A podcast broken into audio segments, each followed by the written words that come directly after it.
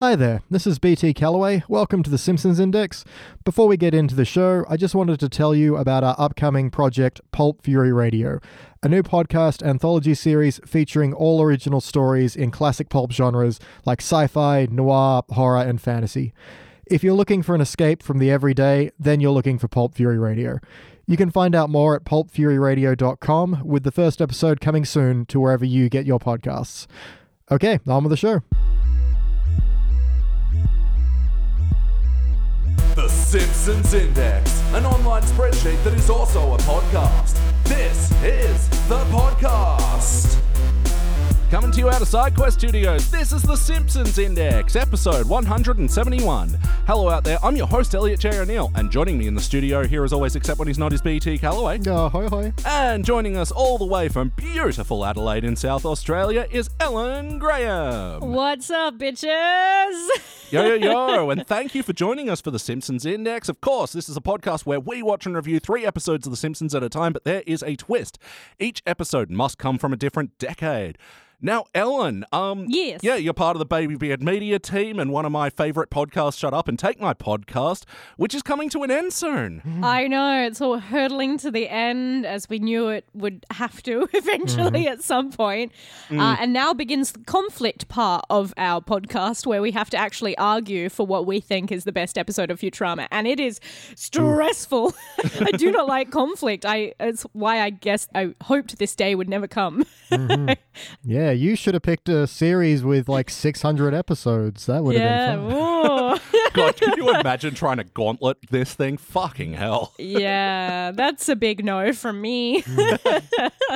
But I mean, in the days of Shut Up and Take My Podcast, before the the dreaded gauntlet time where there's lots of arguments and stuff, you know, uh, when you're just reviewing the episodes, one of your regular segments on the show, Fashion Corner, actually Wink. inspired this little playlist we've got today. Oh my goodness. Okay, I was wondering. I was like, did you get me on because it's a drag queen episode and I do drag? Really? But I didn't I didn't know if you knew that. No. That's I knew was you like, did Derby. I knew you did a Futurama podcast. Yeah. Mate, I'll do it all, me. Yeah. Yeah, I was like, had I told you this somehow, or are you just all stalking me on the social media? Can't it be both? Yeah, yeah, why not? Um, yeah, no, but I all do the detective work did not reveal that fact. Tell us more. Ah, fire that so yeah, yeah, I do a bit of drag. I've always wanted to try it, and I knew someone who went to the same acting school as me, who's pretty big in the scene. Their name is Daddy Longlegs, Cool, and cool. I I asked how I could get involved, and they were like, "Oh, I've got just the thing because Adelaide's just about to start like a, a kind of drag king review almost, where they want to do it like." Once every month, and a whole bunch of new drag kings, and it's a great way to kind of burst on the scene. And there'll be like some group numbers as well. And I was like, "Fuck, sign me up!" And yeah, my drag king is Fuckboy George, uh, because I really wanted to explore just like I really wanted to do like a pastiche of just like all fuck boys in general. Mm-hmm. Yeah. Oh, that's wonderful. Do you dance to Do You Really Want to Hurt Me as well? no, um, I think my first routine, which was probably one of my more favorite ones, was to Carly Rae Jepsen's "Cry." Yeah. where essentially I was having like a one person stage fight because obviously fuckboy George can't show his emotions because he is a man. And then by the end, I'm like crying tears of glitter. Um, it was it was special. it's special to me. Oh, Um, that sounds yeah. wonderful. This is a very happy revelation. Ah, Yeah, I was just like, I, happy coincidence, I guess. Yeah, well, because like when I was li- uh, listening to Shut Up and Take My podcast and, you know, taking it all in, it's like you talking about fashion is something that I'd never really like focused in on on shows. And now it is something that I'm like, okay, how does the clothing inform the scenes here when I'm looking at stuff now? oh my god, I can't believe I've had any impact whatsoever. believe it. The only noticeable impact I ha- think I've ever had on the podcast was someone being like, "Oh, get the chick off. She's here to ruin everything." No, no, very excited to have you on the show today. oh, I'm so excited to be on. I've got a lot of opinions. Did you So know? do we. Um, so yeah, let's hook into the episode review where we just watched season 30, episode 7, Werking Mum. That's spelt with an E. Work, baby, work. Work. All right. First released in November of 2018, it was directed by Michael Polcino, written by Carolyn Omine and Robin Sayers. In this episode, Marge starts selling Tupperware and has great success when she poses as a drag queen. And in the B story, even though it happens first, Yep. uh, Lisa gets all French and grainy and helps people. Hey, what do we think? I hate grainy French people. I actually had a few chuckles in this episode. I had a little bit of fun. I have like bigger concerns, but it's more to do with the drag scene. Um, but I didn't think this was bad as a like baby's first intro to drag, but it seems like this would be an episode that would be more relevant in like early 2000s as opposed to now where drag is everywhere and it's kind Yeah. of like mm, maybe not so well understood, but it's no longer like a really shocking thing. Like everyone watches Drag Race. Yeah, because isn't the guest on this one? Yeah, RuPaul. It's from Drag Race, RuPaul. and they're in their like fifteenth season or something. Yes. Yeah. So RuPaul is playing Queen Chante and also, I'm going to fuck this name up, Sutan Amrull. I didn't watch Drag Race, sorry. I'm terrible as well. I only watch the lip syncs because I find reality TV stressful, you guys. I don't know if you know this about me, but I'm anxious. stressful. I've Yeah. heard lots of adjectives about reality TV, but Never stressful. describe stressful. What's stressful? Well, because I want them all to win. I want them all to do well. You want all the Futuramas to win. You want all the drag queens to win. Yes, is that a crime? You're all Australia's idols. We idolize all of you. Well, it's more so like I love watching the lip syncs and I love watching mm-hmm. some of the little challenges, but the ongoing drama that of course the show is all about like and mm-hmm. plays up and if you want to do well in in drag race like the aim is to be very very quotable and instigate a lot of drama and Yeah. just you mm. know pull focus essentially. But i'm just not here for that. But i really love watching the performances. So mainly i watch a lot of drag race compilations. Don't come at me people. Yeah, all about the stage and not so much the backstage. yeah yeah well, how about you, BT? What do you think of this episode? Ah, man, this was like watching a different show. There was just something very tonally off about it. I don't think they did a bad job with all the drag queen stuff, having absolutely no idea whatsoever. I could be wrong about that. I don't know. and just a lot of weird little little puns that were like kind of clever, but there's just something tonally felt off about this entirely. And yeah, Lisa's the whole thing can be summed up in well, someone watched Amelie last night. yes i mean the poster of amelie is on the wall Yeah. Uh, on the wall and on the nose. Oh, Yeah. zing.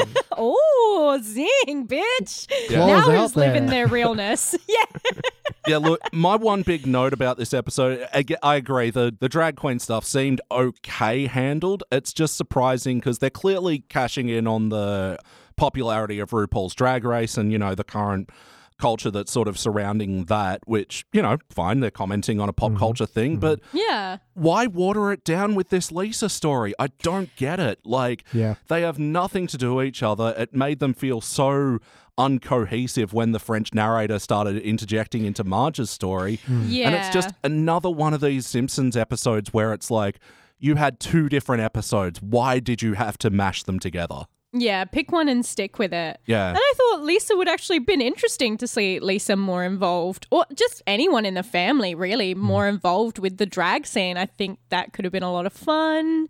Yeah, well, because we've already seen Bart in the past, you know, he thinks he could win the beauty contest, you Yeah. know. Oh, for sure. He would slay, girl, in those heels. he would be fucking everyone up. Oh, and I was also just annoyed that, like, in general, the lip sync was like, I mean, it's animated. You could do anything. Yeah. It was just kind of like no one was really dancing, or Yeah. if you've ever watched any kind of like particularly on drag race because i'm not saying that you need to pull out all the stops and like you don't need to be doing backflips every millisecond mm-hmm. to be a good drag performer it's like what works best for the song that you're trying to perform right Yeah. but like in the ones that are most memorable queens are doing like flips off the stage into splits, like slamming their crotches hard on the ground. There's like fake outs, there's props. And I was just like, why isn't anyone dancing? It's what it's about. It's dance. The only part of the dance I remember was when Marge was flying around on strings and opened up a giant Tupperware container full of glitter, and I'm like, that much glitter should be illegal. No one needs it. No, no. That scene just really highlighted to me how bad the tracking is on my TV Yeah. because it, once glitter hits my TV, it just starts pixelating the fuck out. That's what happens Oh, when glitter hits my eyes. Yeah. It'll do that. Mm. Yeah. Yeah, it just seemed a bit muddled. I really didn't know what they wanted to say about Mm. either of these things. And I don't think this episode had a lot to say really about anything. No, You and know- it's a shame because like there is something uh, the farcical nature of yeah Marge pretending to be a drag queen, but this whole revelation with Homer as well did not fly Yeah. with me, and No. especially where Marge was like, "Oh, this is it. He's done it this time," and it's like you kept a secret from him, like. Yeah. Oh, that part I didn't care about at all. um, no, my whole problem is, yeah, she has a moment of, hey, I felt really accepted with you people and we're all having a good time. And then Homer just accidentally ruins it. And to his credit, mid rant speech, when he's like, Marge, what are you doing? He actually figures it out. Realizes, So yeah. to his credit on that one. But, you know, the conclusion is, oh, he's in drag now and it's all okay. It's like, how? You literally had a great little speech about how you finally felt empowered and confident and good about yourself, and that was taken away from you. Homer being in drag doesn't repair that. No. I guess it's like meant to be a moment of vulnerability, maybe for Homer, or maybe a moment to be like, oh, I see now it's not done well. I will say, like, if you want that, like, there's heaps of. I can't remember what show, but there's like a, a show where queens will make over someone and be like a queen for a day. And there's like a really great episode where it's um the son i don't know if they're into drag or just you know really expressing themselves through different clothes and, and dressing in a non-binary sense but then their a bit more conservative dad gets made over into a drag queen and it's really cute and they bond over it and it's very very sweet and that's the thing that this episode could have done like you know what brings everyone together why are these queens suddenly so supportive of marge i know it's like hmm. a very supportive place but like you know, w- what's good about it? Yeah, and I really wish they just dug their heels into it a bit more because Oi. Lisa. Sorry. Oh, it's a good pun. Oh, Dug shit. their heels. Yeah, they should have really dug their high heels into this one, their giant platforms, because yeah, the Lisa story was so inconsequential. Hmm. And, you know, the big twist of that story of Agnes finding out this wasn't Skinner's journal, like this scene was boring. Yeah. yeah, I zoned out a little bit during that. And then when it came back to the Lisa story, I couldn't remember why everyone would be mad at Lisa making hmm. a fake diary for Skinner. I was just like, I don't I don't understand and I don't care and I Yeah. may have checked my phone. Yeah. well, I mean, again, it's like, okay, mediocre plot beat, but, you know, what material did this lead to? What jokes were in this section? And it's like, you can stay up after Big Bang Theory and Skinner literally says bazinga. I boy. know it's a touch point for you there, but you know. There was one gag I liked, which was Bart playing the really long game and fucking with Skinner's life and making his cat fat. I just really liked that as a strange gag that Bart was pulling long term, where he's like, mm-hmm. I'm going to break into Skinner's house and I'm going to feed his cat a bit more than usual. Tubby cats are just inherently funny. I know. He's only playing himself because then Skinner will have an amusing cat. This seems to be a running opinion of guests on this podcast that chunky cats are adorable and hilarious. Yes. Chunky cats are adorable. Like we reviewed that episode with Tom a few Yeah. weeks ago where Snowball 2 was sneaking off and going to other people's houses and getting all chunky and he loved it.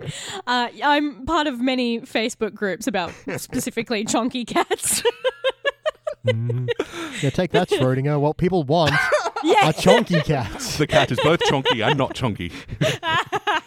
He's both chibi and chunky until you check. Um, apart from that one thing, I found the B plot completely forgettable. I don't think I have any notes about it. like artistic wise, it's nice that they're branching out and doing these things, but it feels so forced when Lisa literally starts the episode going, Guess what I did last night? I watched French films. And now we are Oh, in a French film. Yeah, and when you could have just gone into the style parody straight off. Yeah. Yeah, and it's just such a clunky. Like, why would you have it explained just through Lisa saying it and not mm. take us to the last night when she was watching the film? Yeah. Mm.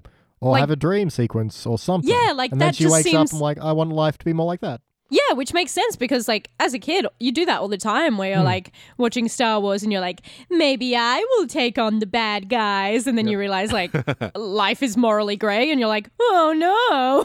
Yeah, I still check to see if I've developed the Force every year, so yeah, you got to. you never know. But, like, that happens where you're like, I want to try this on, like, this Hmm. life on for a while. And sometimes you have pieces of media that are like, you know, uh, the great thing about Amelie is, like, you can leave with being like, maybe I do want life to be a bit more magical, and I Hmm. could do that. What is this movie? I haven't seen it. Uh, Oh, you it's a haven't French seen movie Amelie? that's adorable that has Audrey Tautou in it. Basically, it's a very similar thing. She's got like a kind of fantasy life imagining of the world, and you know tries to spread a little happiness and little bits of joy and stuff. I Haven't seen it for a long time, but it is good. It's wonderful. I love Amelie. It's one of my favorite films. Hmm. And like the opening bit with Lisa, you know, with the little treasure box, that's Yeah. almost exactly the same as Amelie, where she finds a little secret panel in her house and it has an old man's memorabilia box. Then then that kind of spurs her to think like, well, I could return it to them. I could find who they are and I could return it to them and but she's also very shy so she tries to find these little whimsical ways of still reaching out and, and making other people's lives better but she just can't you know bear the actual social interaction Right. Oh, Yeah. okay. Hmm. Yeah. Again, if they dug into that a little deeper, I mean, I was going to say, well, that's really the connective tissue between these two plot lines. Is they're both trying out different lives, and you know, basically holding secrets as well to make things a bit more interesting. Yeah, Yeah. the narrator tries to tie them together in the middle as well, with saying all the Simpson women were having troubles, and with Maggie as well. And it does this weird thing where, yeah, she gets the pacifier with the um, pull and The the little uh, yeah, I forgot what it's called. F- Fisher Price pull the string, animal make the noise thing. yeah But then she does this escape that doesn't go anywhere. Yeah, I know. I was wondering what was, and also how strong is Maggie? She pulls that entire freaking cabinet that's got to weigh about ten times what she does. yeah i found that not fun at all. I was just like i don't i don't know what you're trying to pull here. Like i hmm. don't and i think that the problem with both of these stories is that they're parodies without any substance behind hmm. them. There's Yeah. no commentary or really it appears like further understanding of what makes these two different things very special um, or why they should be in the same episode. yeah, it it doesn't make any any sense to me. Whereas like the Marge drag storyline makes a lot more sense, and I think is the more compelling of the two because Marge is a housewife. The whole thing of like, oh, Marge works as a drag queen all on her own because she's in some ways like very strangely stereotypically feminine hmm. that it's really fun to play with that and i think that's this episode hinges on the idea that only you know biological males perform as queens and vice versa like it's not a thing of like women become drag kings and men become drag queens. It's not just like, oh, you take your gender and you flippity do it. Hmm. Some people find that drag is a great way to express their own gender or, you know, their own conception of gender. Or sometimes it is to play with it and go, you know, I'm going to flip this on its head. Or what does femininity mean to me? What does hmm. masculinity mean to me? It's just a different performance of gender. And so I thought, like, the idea of it's like a woman performing as a woman. What? Like, it was just strange. And I, it does feed into some yucky feelings I have, especially like with RuPaul's involvement in this episode. I don't know how much you guys know about RuPaul. nope. Not much of Um. anything. to their credit, they do have a little bit where Marge, you know, confesses to everyone. They're like, "Yeah, we know," Yeah. and kind of yeah. pushing the idea that it's more the embodiment of a persona because here she can take struggling housewife and make it a fabulous thing as opposed to an oppressive thing. Exactly. And I thought like the whole idea of Marge the character was really fun and I'm like hmm. that's totally hmm. like I could see someone doing that as a drag piece like because she is just expressing hmm. herself like there is no subversion there it's just her really finding herself and really living for it and I think that's wonderful Absolutely. And like when she's getting dressed up as well and like the heels are lifting up her butt and all that sort of stuff and just like Oh, yeah. accentuating what's already there and she's a little tipsy and she's like, Oh, hello. Mm-hmm. Like I think that's all really cool to see Marge in that light. Yeah, and it plays with what you would do with drag, where you're like, I'm playing me. Essentially, there's just a bit more glitter on top, honestly. And oh, I mean, I think I was going to say RuPaul has said some really bad shit about any kind of like non-conventional drag queen, if that makes sense. Like hmm. they're oh, people are going to come for me. But there was a whole statement that Ru said once about not wanting trans queens on the show because Ru said that they would have an unfair advantage and like there was a whole uproar and blah blah blah and like RuPaul's Drag Race, while it is like what most people think of for drag, like there are bits where like it lags and it kind of like is very mm, safe in a certain way for like a lot of conservative people who might be watching. You know, in most people's heads, drag is like, yeah, reverse genders. I gotcha. But it's like, no, that is just what makes you feel comfortable. And it's just only serving to confirm those weird gender binary conceptions that you have. Just confirm what they've already accepted, and they're like, "Well, I've only just got my monocle back in from finding out that men dress as women, and what Yeah. women are dressing as women." Ah! Yeah, it's so don't unfortunately this case with this like two steps forward, one step back. Like, yeah, yeah, which is a bit disappointing. But I mean, we get a little fun thing with Homer being in drag, which is, you know, he leaves the five o'clock shadow, whatever. I love a queen with a beard. I think that's really cool. Maybe I could have a career in this. I say, stroking my beard. yeah. oh man! Oh, think of how much glitter you could put in that beard, Elliot. Woo! BT is already writing up the eviction notice. I know. As long as I can stay 1.5 meters away from you with that much glitter in your beard, because that stuff sticks and it does not go away. Oh, glitter will travel more than 1.5 meters. Damn it! Yeah, glitter is a really great way actually to explain spread of disease because you can be By like a spread of glitter. if you yeah, if you covered your hands in glitter and you think about how much stuff you touch in a day, mm-hmm. hmm. that stuff would all have glitter on it. And like, Yeah. you know, there might be like a few specks of glitter even if you do, you know, mm-hmm. wash your hands. So, Wow. yeah, there you Pa- go. Powerful PSA there. Yeah.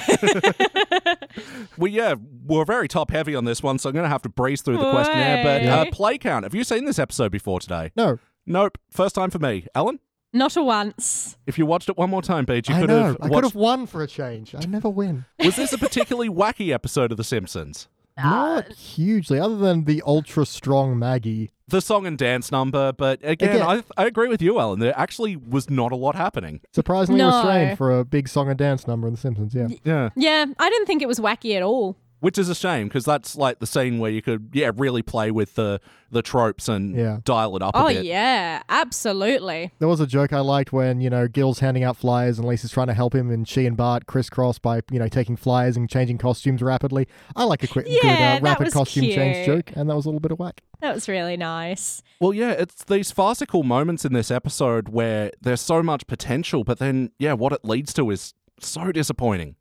I mean, we we also skipped past a little something in this episode that I feel like I could contribute to, which is Yes. um, the Simpsons Index Fashion Corner. Wink. Wink. Yes. I was hoping you guys would do it. yeah, so there was, I mean, with drag, it's all about expression and like more is definitely more. Finally, someone that understands that concept. Yeah. Yeah, I really did love all of Marge's looks in her whole drag experience. Like, it's like the riff off her Chanel suit, like with the. I was going to say. Yeah, because it's like the Chanel suit, but it's in a more kind of uh, pin-up style dress, you know, cinched at the waist, but then flaring out from the hips, which is very, very cool. I like the little quiff that they give her. They give her like a little curly fringe, which is hmm. nice because we don't see Marge play with her hair much at all. It's either up or down. Yeah. Yeah, yeah.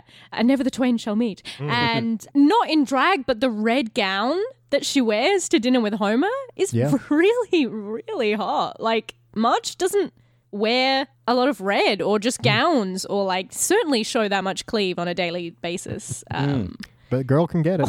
Girl can get it, even if she doesn't have any eyebrows, which was an abrupt shift to go from drag Marge with full, full on eyebrows to then Yeah. no eyebrows at all. that took some adjusting to. And of course, the end gown, there was like some pearl beading on it.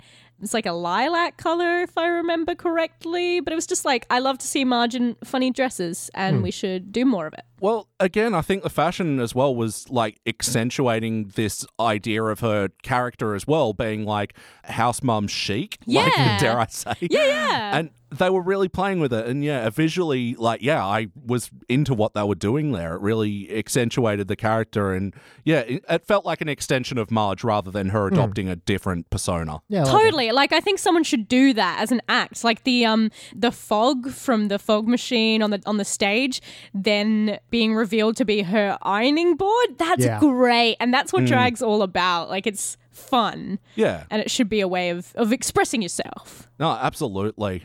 And, you know, Homer, he definitely wore that dress at the end. He did wear that it. little uh, black shimmery number. Yeah, you know, it was cute.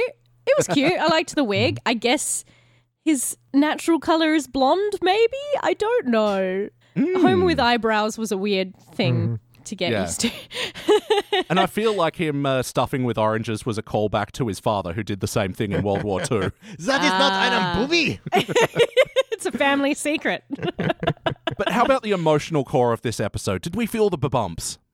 I mean, for Marge, yes, I do like that she takes on this kind of more powerful persona and that starts to leak into her normal life. Like when she uh, gives Helen Lovejoy hell in the supermarket, or like, Mm. oh, you're just angry because your husband would rather play with trains than play with you. Oh, yeah. Everybody get on board. Everyone, everyone with Helen. was like, whoa, I damn. felt I- that, yeah. just meow. but I don't like the conclusion of that. I wanted there to be a sense that, yeah, Marge maybe not be in drag anymore, but she's taken a little bit of that persona with her, and maybe she gets like a, a quick little snipe at someone at the very end. Like she takes Homer back, and then maybe Helen Lovejoy's there again going, oh, I see you've settled once again, and she just gets off like one last shot to say, hey, yeah, she's not going to, we're not going to see At least my drag marriage is on track. Boom! Trains and all. Hells yeah. We got to get you some eyebrows. Um, Eyebrows Yeah. for everyone. just a little bit to say that she's not going to be in drag in the series anymore, but she's taken something away from this experience, even if you don't necessarily see it. So yeah, I just I don't like how once again she just immediately forgives Homer and it's all over. Yeah. Yeah. The resolution with Homer just bugs the living fuck out of me because this felt like the writers really didn't know how the plot beats connected with each hmm. other because like I don't get why Marge was angry at Homer. He didn't like he Yeah, didn't he- do he- anything on purpose. Yeah, he did it accidentally. He even walks in when she's you know in drag at the Tupperware party. He's all like shocked, and then he, like I said before, he even realizes what he's done wrong mid rant. He's like, "Oh, I'm really sorry." Like he gets it immediately. Yeah, this wasn't Yeah. a jerk ass Homer act, unlike, you know, a few other points in the episode where he was like all pouty and like, oh, fine, I'm going to Moe's. I can't stay sober at you. That was gross. Yeah. That was gross, but even the lead into that, Marge was like, "Oh, you put the wrong Tupperware together. You just go away." And was like, hmm. He literally stacked two Tupperwares. He was trying to help at one point. And yeah, what I hate about this ending is it should have been a Marge disappointed thing. You know, we've hmm. seen it dozens of times before. Marge wanted to have this thing and it got taken away from her. Yeah, have the whole yeah that she's not angry at Homer because he again he figured out what he did wrong and he was sorry, but have it that she's just lost what she had and that's Yeah. enough. I think. No, she put Yeah. importance on this secret that she kept from her and her husband. And it's, Yeah. I don't think she has a right to be angry at him. Hmm. I totally get what you were saying, BT, with the like, wow, awesome. Marge is feeling empowered and she's finding fun in who she is and, and how mm-hmm. she presents to people. But I just feel like they didn't take it anywhere and there wasn't a feeling of carrying on or mm. a lesson learned. Mm. And Homer is just really confused throughout this whole episode. It's like, what is actually the conflict here? And what is he upset about? And why does that manifest? And and what's the fallout from their fighting? It just yeah it just feels confused and messy and um it's a hot mess occur Yes, this bitch is a hot mess. Um, Yeah. like, and with Lisa's story as well, it just feels so inconsequential. Like, I like the idea of Lisa spreading joy, but the whole Agnes Skinner thing was just grating from the minute they, and it didn't really serve as like a plot twist on it, and then. Which made the ending of the roof lunch just feel that unsatisfying. And again, I, I was zoning out. This was so boring. Yeah, we went to talk about the heart of this episode and we just didn't No. about her her entire story. But ultimately, did it feel like an episode of The Simpsons? No, like the in a way, in the sense that the joke telling was just very different. There are a lot of like short, sharp puns, and some of which landed and some which didn't. There was one about um, uh, Homer, they've garnished your wages because of that condiment war you started. And it's like, oh, yeah, garnish. Well, okay, fine. Yeah. But I mean, just, yeah, little things like that that feel a little bit more, I suppose, on par with what you'd expect out of. Like, there are a bunch of kind of drag puns and quips like that. And, you know, Oh yeah. that's not the only secret I've got tucked away, that kind of thing. Uh, ha, ha. Tops Yeah. on bottoms, everyone. Mhm. Well, it's actually something that I liked about because we've seen it before with Tipsy Marge is actually an unintentional stand-up comedian. Yeah. And when she's making all these unintentional puns, like I do think that was a bit of a fun scene. Mm. I don't know. I Oh, like when yeah, she for didn't sure. realize what she was saying. It's just it kind of continued on, and then you get things like you know Mel's a drag queen. He's like, my bone is taped to my leg. Like, mm, okay, Just Yeah. visualizing how that works. don't do it. you gotta tuck, baby. You gotta, you gotta tuck. Yeah, it felt weird to be honest. Like it had the shape of a Simpsons episode, I guess, in that it was. 20 or so something minutes and we are using the characters and Yep. there was some kind of really amusing jokes or gags that I, I chuckled at like the beleaguered nonna having to leave bingo because Homer's gonna fucking demolish this little Italian diner. like that that was a good show. Uh, what she say? You should be like the The, the G in gnocchi. Silent. so fucking good. Is that something uh, your nonna said to you a lot? my nonna would say? Well, they also said gnocchi really weird, which annoyed me. I feel like they said gnocchi or I don't know. It was whack. But she would not say that as she does not speak English. oh, right, right. so whatever the enough. Italian equivalent is, yeah. but see or no, would you watch this episode again? I don't know if I have anything else to mind, but it would be an interesting kind of cultural artifact. I think. Yeah.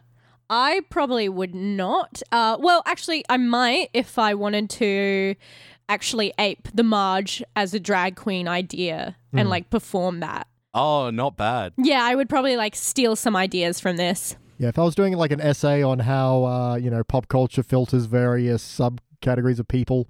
Yeah, I think it's an interesting study of like another show's reaction to the popularity of another show, or yeah, just a movement of subculture in general, Yeah. definitely. But BT, what would you like to change about this episode? I mean, I think we already covered it. We even came up with a good like pun finisher to burn Helen Lovejoy one last time. Just give us a sense that Marge is, you know, even though she may be not performing anymore, has taken something away from the experience, or maybe has made new friends. Just something. It doesn't have to continue on in the series per se, but just the sense that yeah, there's a little bit more there.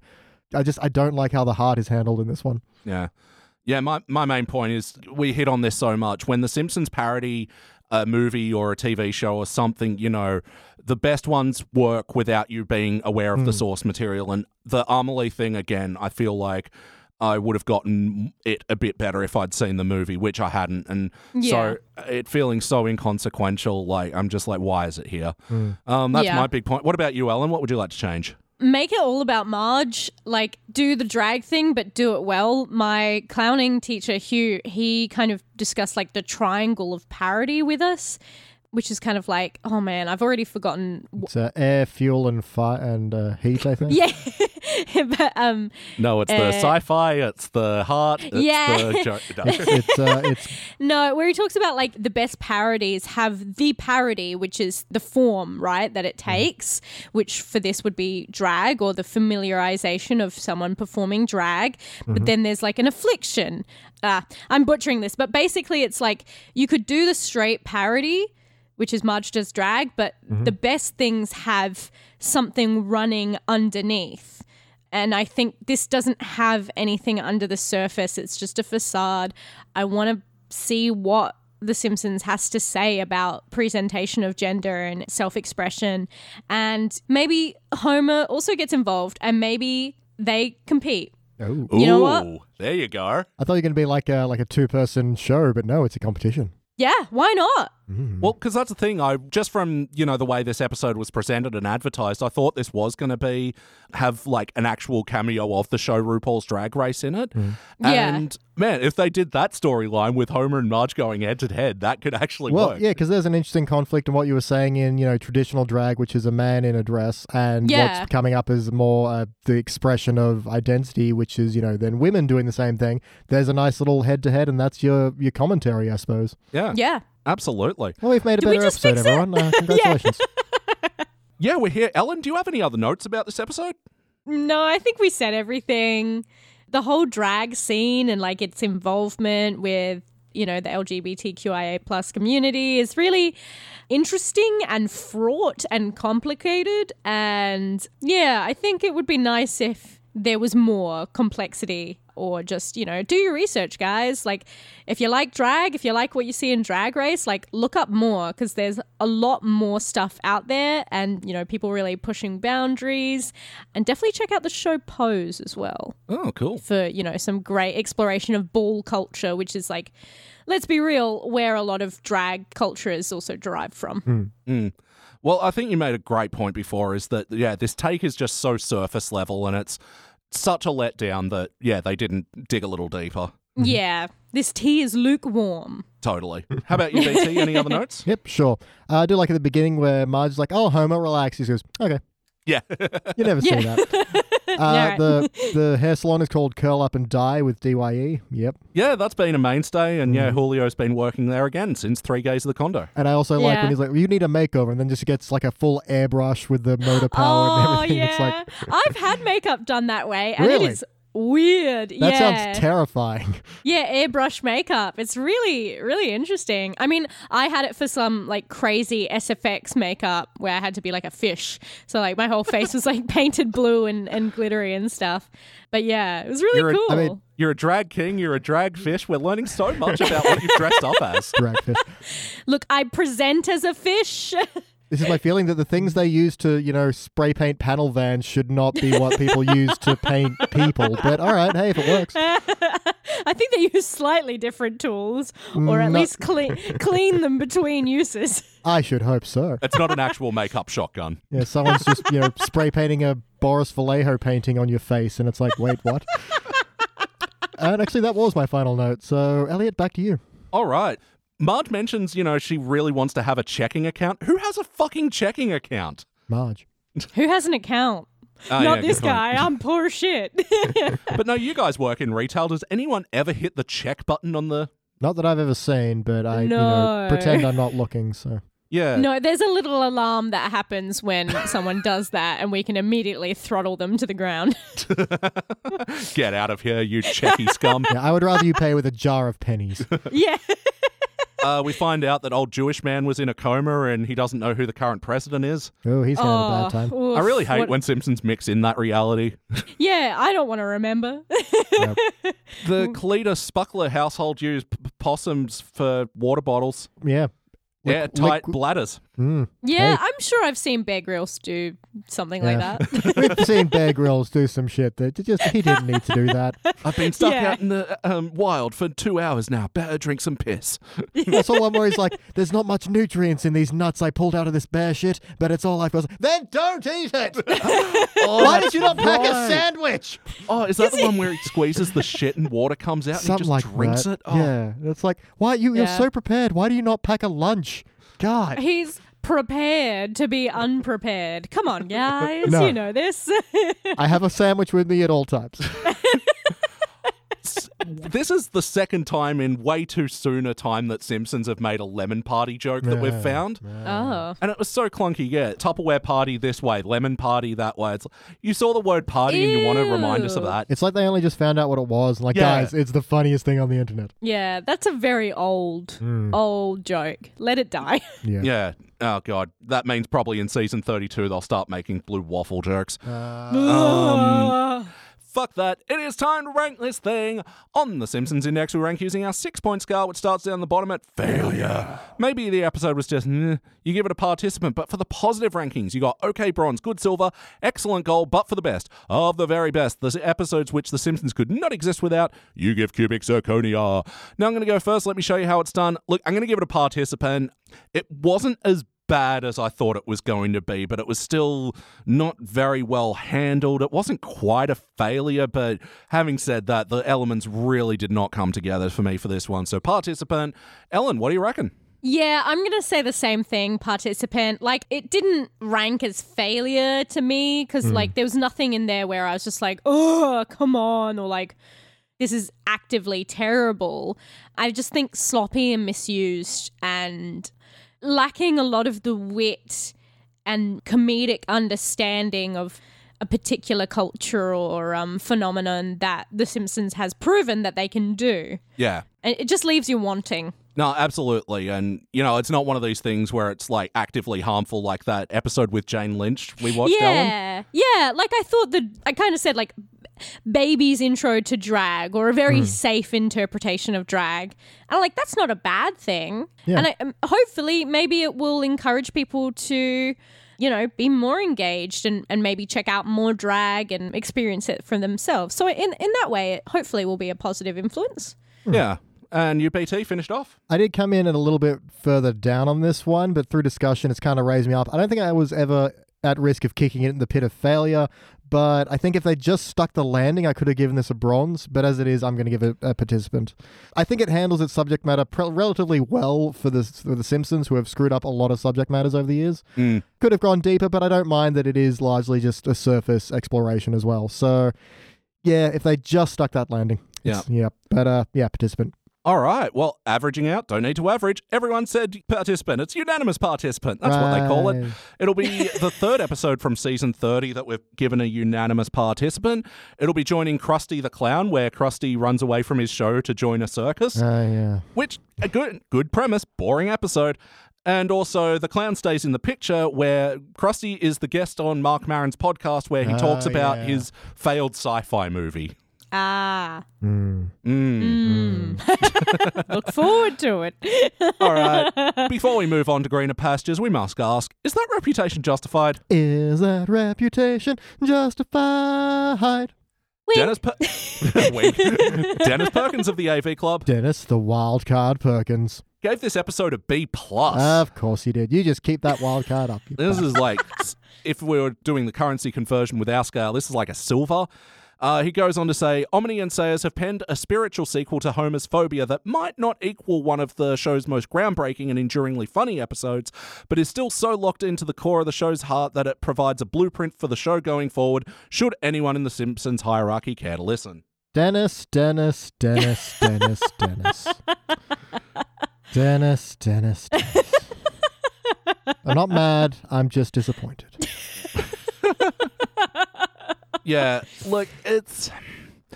If you were comparing it only to other season 30 episodes, I get where he's coming. Like, because we have the luxury of reviewing these out of order and we, mm. you know, Yeah. mix it up. We do three, we get a classic in there every third episode. So if you were only watching Bad Simpsons, I could see that. But yeah. This is why he's the wild card.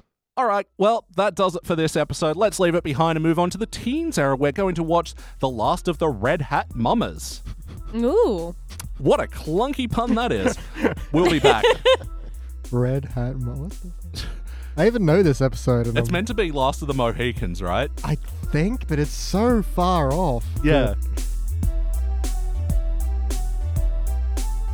And we are back, and we just watched our Teens Era episode. This was season 17, episode 7, Last of the Red Hat Mummers, which I thought it was Last of the Mohicans, but apparently it's a parody of the movie The Last of the Red Hot Lovers, Oh. Oh. which obscure old 70s movie starring Alan Arkin. Ah, Anyway, nice. but this episode, it was first released in November of Ort 5. It was directed by Matthew Nastuk, written by Joel H. Cohen.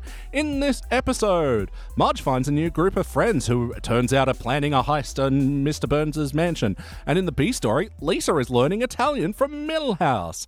Hey, Al, what'd you think? Hey, that's all right. You know, Ellen, I actually picked this episode because it has connective tissue with the next episode we're doing. I completely forgot about the. You forgot um, that I was Mil- Italian? Milhouse. Milhouse Mussolini Van Houten story. What is happening? All of these episodes are like very linked to me, but like not chosen for me. Well, you were just saying as well before, your Nonna doesn't speak English. no, she doesn't. Um, She also whack you with an olive branch? yeah, but you know that's. Oh. I mean, no, she's on the shorter side, so probably a, a more literally low hanging fruit would be better for her to whip me with. Zing. Maybe a persimmon branch. I don't know. Fig branch. There's always fig trees in any Italian's house. Yeah. Yeah, I'm my family's Italian, so I found elements of this uh, quite good. I've got in my notes I'm Milhouse, sad face. but yeah, I had a, I had a lot of fun with this episode. It just felt very silly. Yes. and mm. inconsequential, which is sometimes really good and what you're looking for. but not in, yeah, so much of a grating way as the newer episode. What do you hmm. reckon, BT? Yeah, mixed feelings on this one because I knew which episode this was going in, and then at the beginning I'm like, oh, this is actually better than I thought it was, and then there was a bit of a slow decline. It was never got to like bad, just not quite as good. Like the beginning is quite punchy, Mm. and there's a lot of fun to be had there. But uh, yeah, I mean, there are so few Marge stories that they're the least played out that it's always good to see one. And yeah, Lisa's I have mixed feels on. Yeah, what do well- you gonna say, BT? I I don't know yet. Well, I'm going to jump ahead a question and just play count. Have you seen this one before, BT? I have. Ellen? no. Yeah, I've seen this episode a bunch, and this is like a perfect hangover episode, I gotta say. Hmm. because, yeah, it is fun and silly, and yeah, it really peters out at the end, but not in a way that feels. It's n- not anger making. What a Yeah. word. Yeah, you get no sense that anything from this episode means anything or matters or Yeah. Yeah. has any long term consequences. Although Lisa should know Italian from now on, I guess. Yeah, in theory, she's you know uh, She's able to go to. Rome for the summer now. So Hey. Oh, yeah. that was her initial plans. yeah, unless Skinner never got back to her. Also possible. Oh, man. Skinner making plans. I was like, oh, that's how I plan things. yeah, I know. I did like that back and forth. It was like, well, you need to speak a few phrases, but not right now. How's tomorrow Yeah. for you? For Literally, was it not planning for this episode? yeah, pretty much. Where we were just like, wait, did any of us confirm? Ah, shit. Yeah. Vague plans. Then the night before, I'm like, we're doing this? yeah, yeah. it's like the John Mulaney sketch where he's talking about how he hates all these songs by young people because he's like, they're always about it being tonight, and tonight's the only night. I want songs written by people in their 30s that's like, uh, tonight's no good. How about next Tuesday? Oh, fuck, he's an amazing comedian. Oh, he's so good. He's so good. Let's look into the questionnaire. BT, what's a moment that stands out to you from this episode? I'm going to go with my big negative on this one because I hate this joke. It's when uh, Lisa's talking to Sherry and Terry, and Lisa walks away, and they're like, oh, let's now talk in our secret twin language. And then let's talk gibberish for a few seconds, and that's it. And you're like, why is this here? This is pointless and stupid, and I hate it. And it could have been one of those things like, I don't know if you ever played the drama games where, yeah, you'd have conversations in gibberish and, you know, you'd try to oh. like make it look like an actual conversation. This was just them going blah, blah, blah, blah, over the yeah. top of each and other. like that's the entire bit, and you're just like, okay, what Oh am I my taking away from God. this? unrelated, but I fucking hated those games. We had to play them a lot in acting school, and like, hmm.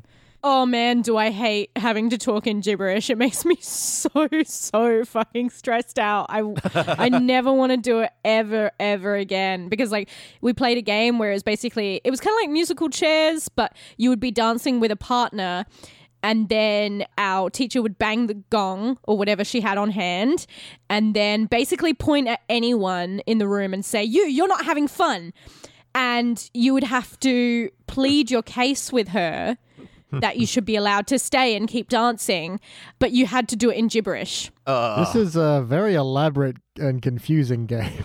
uh, now you're talking acting school baby yeah.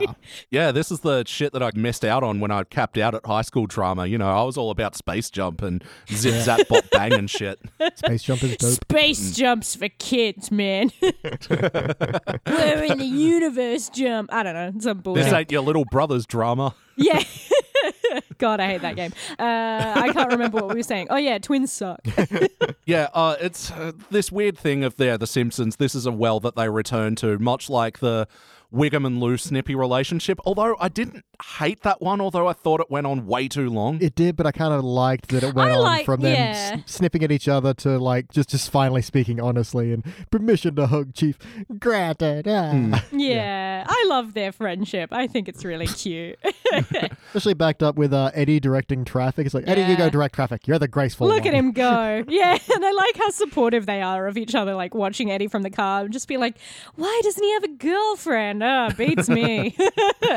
And I like how very he is moving, like, you know, you see those viral videos of the tr- uh, dancing traffic cops Yeah. and stuff like that. It looks really good. Ellen, what's a moment from this episode that stands out to you for better or worse? Probably the Italian stuff. Most of the Italian stuff I really found quite funny. Yeah, I wanted to ask, how's Lisa's Italian in this? Honestly, I can't fucking tell you because I don't speak Italian. ah, okay. Che cosa? Yeah, I could get some kind of word. Obviously, like little ones like that, like che fai, che cosa, I, I know. So I, I got a few words. It sounded pretty good. Her early Italian makes me incredibly nervous because I'm like, like the accent's obviously not good. And I'm just like, uh, this is why I don't speak Italian because this is my exact fear of like having a terrible accent when I speak Italian.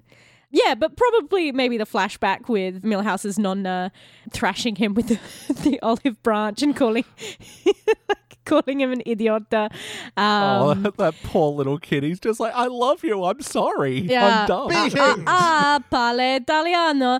Um, it it really. I spent quite a few uh, months over in Europe a few years ago, visiting family in Italy, and like I don't speak a word of Italian, so the whole thing was kind of like that, where they're like, eh, like little bits in Italian maybe, and I'm like, uh.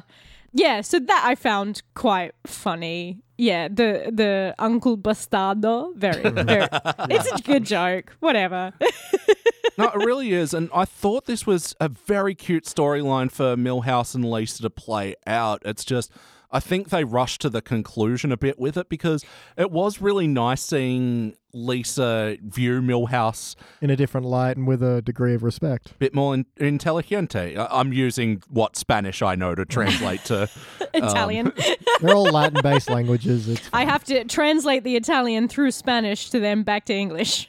Yeah. yeah. I'm really doing a Marge selling Tupperware on this one. all those hours of learning Dothraki and it hasn't come up yet. Uh, nuts. Oh, but that's one of the jokes I wanted to point out is Lisa initially learning Italian. I was originally getting a good joke out of it. You know, I want to rent a boat. I'm like, yeah, learning Duolingo, you've learned the stupidest phrases start Oh, up. yeah. Like, Yep. Shout out to Danny who always texts the weird mix oh. texts he get whenever Duolingo's like, I want to buy this toaster, wife. yeah. I do want to buy this toaster wife. Yeah. Please help me, Duolingo. Uh, But yeah, with Duolingo, it's like, yeah, if I want to travel, you know, to any Spanish speaking countries, I don't really want to know how to say, I have a black jacket. Yeah, no one needs to be able to ask where the library is. Yeah. Yeah, It's not gonna yeah, and it's always like very, very formal stuff, which is like Mm. that's not going to help me anywhere. Like Mm-hmm. most places are, are not going to be speaking a very formal version of this language, and like uh, it's I'm fucked anyway because most of my family speaks dialect. So Yeah. yeah, what do you do? Yeah, it's simple. All you need to know for any language is yes, no, please, thank you, bathroom. The rest yeah. is mime, and you're fine. most of Italians mime. Eh?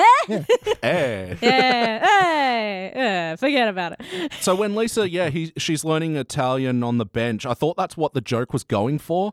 And then it was teaching how to say mobster stuff and then uh, the visual of Italian for Italian Americans. And I thought that joke just sucked. There's a better version of that you could put together. I think. Yeah. I think maybe if it was just written as Italian for mobsters or. Yeah, But saying Italian Americans I thought was shitty. Yeah, yeah. If it'd been like uh, Fat Tony teaches Italian, you know, Or who actually wrote The Godfather? Marco.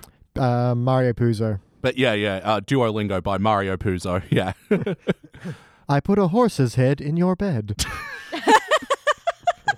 You know, that kind of thing. You come to me on the day of my daughter's wedding. yep. it's a terrible Marlon Brando. I apologize, everyone. Wackiness. Was this a wacky episode of The Simpsons? Oh, oh for my, sure. yes. There's a heist, there's eggs. Mm-hmm. Yep. We see what an amazing arm the crazy cat lady has because she hocks that cat directly over the roof and clears it with like a mile and a half to go. It's amazing. Yeah. I mean, good work on the cat's part as well. It takes two to throw a cat, you know? Yeah. one to propel the cat and one to be propelled.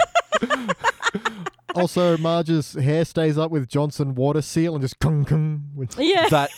There's ah, a nice love a sound good Foley joke. yeah. Yeah, and later on when they're putting the hat on her head and it sounds like when you're twisting balloons, like yeah. They get a lot of sound effects out of twisting balloons. Wasn't there one where like someone's nipple got that sound? And they were being tweaked. What? I You think really- on the yeah. Swaim episode. You Oh, really yeah. ought not to twist a nipple like you would a balloon. Unless you're into it, I guess. I'm about to say, don't kink shame. I'm just worried about it coming off. and it's a giraffe. Ow. but also, Mr. Burns gets his eyes reballed and his brain flushed with vinegar, and don't forget Oh, his knees are back from the shop. Mm. Yeah, it's quite unpleasant. Uh, did you have any other wacky notes, Ellen? The um, shattering of the Easter bunny Yeah. and using it as a as a, Like a shiv or like yeah as, a, as a broken bottle. I quite liked that. Also, was this intentional? Was Quimby's wife meant to have like a Jackie O inflection Yeah, or affectation? Definitely. Especially the way she says parlor. Parlor. Yeah, it was it was very strange and I'm like it only twigged for me halfway what they Hmm. were doing where from the start I was like what voice is this? Yeah, well, the suit's very Jackie O, and the uh, accent is very distinctive to her. Yeah. Yeah, like the Simpson staff have always have a, had a deep fascination with the Kennedys and always used Mayor Quimby as a vehicle for JFK-isms. But yeah, his wife being Jackie O is like not super consistent over the series, Yeah. but there's always No. like some elements of her fashion as well. Like, Yeah. It's weird. It must be weird to be iconically remembered in the suit that your husband was shot in. That's Um, got to be. I weird. actually, this was when I was in high school. One of my ha- Halloween costumes was Jackie O on in the pink Chanel suit oh, Ellen. with blood spatters Yep. all over me. that Yeah. may have been in poor taste. Uh, May have been, but it is an incredible piece of like. There's like, that great photo of Lyndon Johnson being sworn in, Sworn and Jackie O is still wearing the same the suit. Uh, suit. well, I mean, So- uh, like we say how odd it would be, but like she did that. Yeah. She chose to be in I that know, I know. suit. Like specifically, I want people to Yeah. see what happened to my husband. So I think it's pretty powerful. Oh, absolutely. I'm Um, not saying it's like a negative. It's just that it must be just the weirdest feeling in that room of yeah, the blood of Yeah. your predecessor is literally on, you know, this uh, The ex-first lady, yeah. Yeah, yeah. What happened to the first guy? oh, you should see the other guy. Oh, these Ooh. both jokes are bad. oh no, we should get out of here. Uh, it- like it's a, an okay gag that Quimby's wife keeps pressing buttons that just have go-go dances and whatever, but Yeah. like Another reference to JFK. yeah, but it just like it doesn't resolve to anything, and I'm like. Why not resolve that with like the security also being sexy ladies? I don't know. Are you saying go-go dancers don't deserve a bit of freedom? They need to stretch their legs out of those cages. Yeah, I feel like they have got so little warning before it's showtime, you I know? know. Press the button, get in, get dancing. Yeah, I really just do feel like they're actually just women in cages. Ugh, oh. That's unfortunate. I was just secretly hoping in the roof that there's like a staff room and yeah, they get like the flashing night light when Uh, it's time to uh, come uh, on. Yep. But yeah, that would imply that they are essentially prisoners. Let's let's assume that when someone enters the room, they get into the cages in preparation, Oh, and when someone leaves the room, that's when the warning light goes off, and they can go about their, you know. ah, that's a good This is- system. There's a happy compromise for all of us to feel better about Yeah. these go-go dancers. there is an ethical way to imprison go-go dancers. Indeed. People for the ethical treatment of go-go dancers. But yeah, uh, oh, actually, before we move on from wackiness as well, there's also the Easter egg hunt, which I thought a lot of this material was very cute. Yeah, poor Maggie just always reaching for one, and ah, that bit with Ralph always just dropping one, dropping the egg through his basket. Yay! yeah, was happy I though. do wish it hadn't been so stupid. Like, I wish that maybe he'd like taken a step or something. Mm. Because I like I can very easily see kids doing that, where like you might be dropping stuff from your basket and then like Yeah. you backtrack and you're like, oh my god, more stuff, and then you I like, know, kids are morons. yeah. yeah, I, I wish Bart didn't point it out. I wish it was just, yeah, a couple of times of Ralph dropping the Yeah. egg. But yeah, I still think that's a very cute moment that I'm definitely going to give. And I do like that this starts and eggs and and, and ah, starts and ends with eggs. Ah, Oh, but what came first, the egg or the egg? Mm, The Fabergé egg or the regular kind. no one knows. Oh, they're not actual eggs. Neither of them. They're Easter Easter, eggs. eggs. But how about the heart of this episode? Did you guys feel the bumps? Yeah, a little bit right at the end where Homer's like, "Oh, look, no matter what happens, you'll always have one friend." And it's like, and I, I like they didn't underpin that by having him say, "Oh, me," or you know, some other like the ironing board. Uh. No, they just let it hang and like, good. That's the way you do that. Yeah. There was like emotion towards an emotional story with Marge in that once you get past childhood or being a teenager or even even young adult, it can be quite hard to make friends. Like especially once you get over a certain age and I think that's a real fear and a real problem that happens. And I definitely think that would be a really good thing to explore with Marge. Like when she first meets the uh, oh, what are they called? The cherry Cherry red cherry tomatoes. red tomatoes. Mm. Is that it? And also, yeah, they call them the last of the red hat mamas. They were pink hats. Yeah. Yeah, get Yeah. it together, people. yeah, like there was some real sweetness in in Marge finding um joy and and friendship and that it was kind of like you know, not with any kind of ulterior motives. And then halfway through this episode, I started to get very stressed out because I'm like, oh no, everything's fine. yeah, that is the one kind of bit of anti-heart I want to complain about is they get to bullying Marge quick. Yeah, Yeah. I wish it hadn't been so. I wish it had been honestly like more like Ocean's Eight. Uh, have you guys seen Ocean's Eight? Oh no, but you know, building the crew, the heist movie, Yeah. the music's Yeah, like- all like dun dun dun dun dun dun, dun and they're like planning, and then they're doing that thing where there's overlaying screenshots and stuff. Yeah, and then you do the thing where you explain the plan while the plan happens, While and then it's the plan is done. And then when there's a hitch in the plan, oh no, there's a secret explanation that we didn't show you on screen. and then the That's it. music's all yeah. I wish there had been some excitement in in mm. that. I wish that they had been like, "Hey Marge, we like you and we want to involve you in this heist. Mm. Not now you're in and you can't get out." Yeah. Um, the attitude and the feel just sort of turned on a hairpin. It was really unearned. And it was really nasty as well. Yeah. It could have been still quite sweet. Like my favorite thing in Ocean's 8 is like there's a hitch in the plan. Oh no.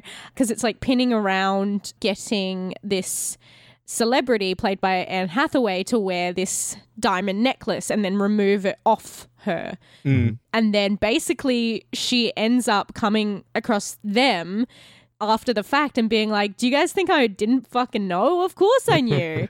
and then they're like, Well, why are you getting involved then and not turning us into the police? And she's like, I don't have that many female friends. Aw. I, I wanted it to be like because I'm planning my own heist. Are you No, in? it was just yeah. She literally says this seems more fun than a book club, and I freaking love that. And I wish that had been a thing where it's like hmm. Marge is like, hey, why not? It's a way to make friends. Or at least, you know, uh, I don't really want to do this. My friends, like, they, I just don't like how they immediately turn on her and they're like, bear hair, bear hair. Yeah, like it, it would have been like great to have maybe like from Marge like a refusal of the call where she's like, no, this isn't for me, and they're like, okay, like And then they get in trouble and she shows up and she's like, oh, I came along anyway. Yeah, she Yeah. should feel inspired to help these people out. And like, you know, that would have been a great moment of her returning and being like, you know what, really fuck over Mr. Burns. It really is a victimless crime. well, I mean, yeah, you're right. It is a victimless crime, and it is like a redemption as it is in the story. So it doesn't make sense to me that they're so nasty about it. Yep. Like this is a charitable cause. They're Robin Hooding here. Like I don't know why. Yeah, they've got such a nasty attitude about it. But also similarly with the Milhouse story is that like. I like the idea of the plot pivot point that Milhouse has gotten a bit of confidence from hanging out with Lisa, and he didn't. It wasn't explicitly stated, but like he didn't realize how much of a commodity being able to be bilingual was. And now his confidence is up, and he's seeing other girls. Like I like that idea. The way they did it was just too I was about quick. to say, you were reading way too much into that. Well, I like like I saw what the Simpsons gave us, and it totally Mm. wasn't that deep. But I could see some more potential of that story being so fleshed out. It's just a shame that it went by so quickly. Yeah, and- where it's basically just, hey, Milhouse is kind of sleazy now. yeah. I mean, I can say this, but Italian men ain't shit.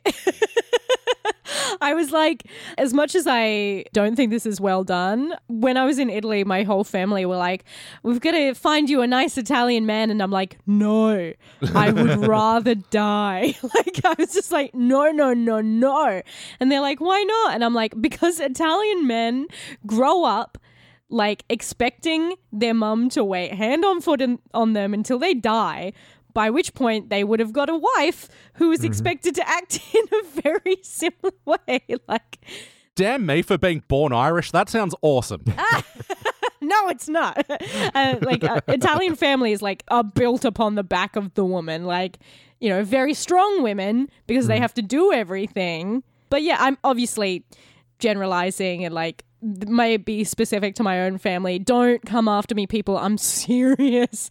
But you find a lot of italian men who are who are kind of like that. Well, I mean, I do like how Milhouse gets knocked down a peg as well. Is that yeah, his hubris totally gets away from him, and I, I just I wish that was so much further explored. yeah hmm. i almost thought that was going to be a twist Yeah. you know, he says to Lisa, "You can't speak Italian. You have to feel it. You have to live it." And like, I thought that was going to be a like a twist where you know she comes at him like his nonna did, and he's like, "Yeah, now you're feeling it. I had to get you mad Yeah. so that you could speak with a passion." Uh, Speak Yeah. with your hands. yeah, that's right. It, it happens accidentally. It Hmm. might have been, yeah, way more satisfying for Milhouse to go, ah, the, this was always the lesson. And then yeah. she hits him with a branch anyway. Ah, Yeah. The signorina has become the signora. Shit, that's a good line. I'm gonna keep Yeah. that. Pretty solid. But ultimately, did this feel like an episode of The Simpsons? Are the characters behaving like themselves? Yeah, sure. Yes, I feel like the main Simpsons are. Yeah. Milhouse is a little off brand, especially Yeah, when- I was- when he's this- in Little Italy, basically being Godfather too. Which I like the visual reference, but his accent is grating. Mm-hmm. Yeah, it gets really, really old. Surprisingly, when he's speaking Italian, not so bad. But I was gonna say, yeah, the main Simpsons, like our family, they feel right, but all the supporting characters are just not quite. Mm. Like even Ralph for me was just a bit like. Is that too dumb for Ralph? And like the mm. twins are strange, and Milhouse is not quite right either. Yeah, I totally agree with that take because I like as well Homer's like not trying to get in the way because he's a jealous husband or anything. He's just like concerned for his wife. Yeah, he doesn't want them to get arrested, Yeah. which is fair. And I do like his line of, I came to save you, the police followed me. But yes or no, would you watch this episode again? Sure. Probs not, eh? Uh, Huh? like it was okay. If it was on, I wouldn't turn it off.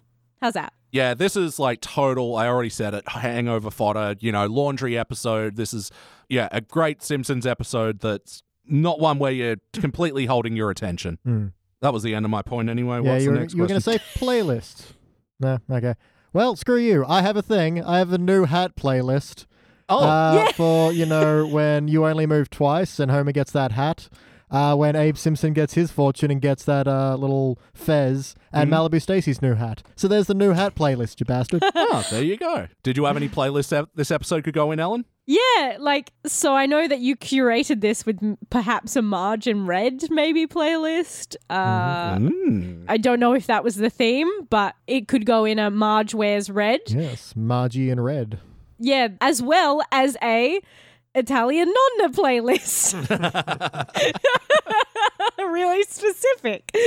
Yeah, and I, I do love the joke how it is revealed that Luigi can only speak a how do you say the fractured English. Yeah, I love that. There's a show called Pushing Daisies as well that has a a similar joke when they go to like a big baking contest and Mm. someone's like blah in German and then the the guy in Lederhosen is like I don't speak German.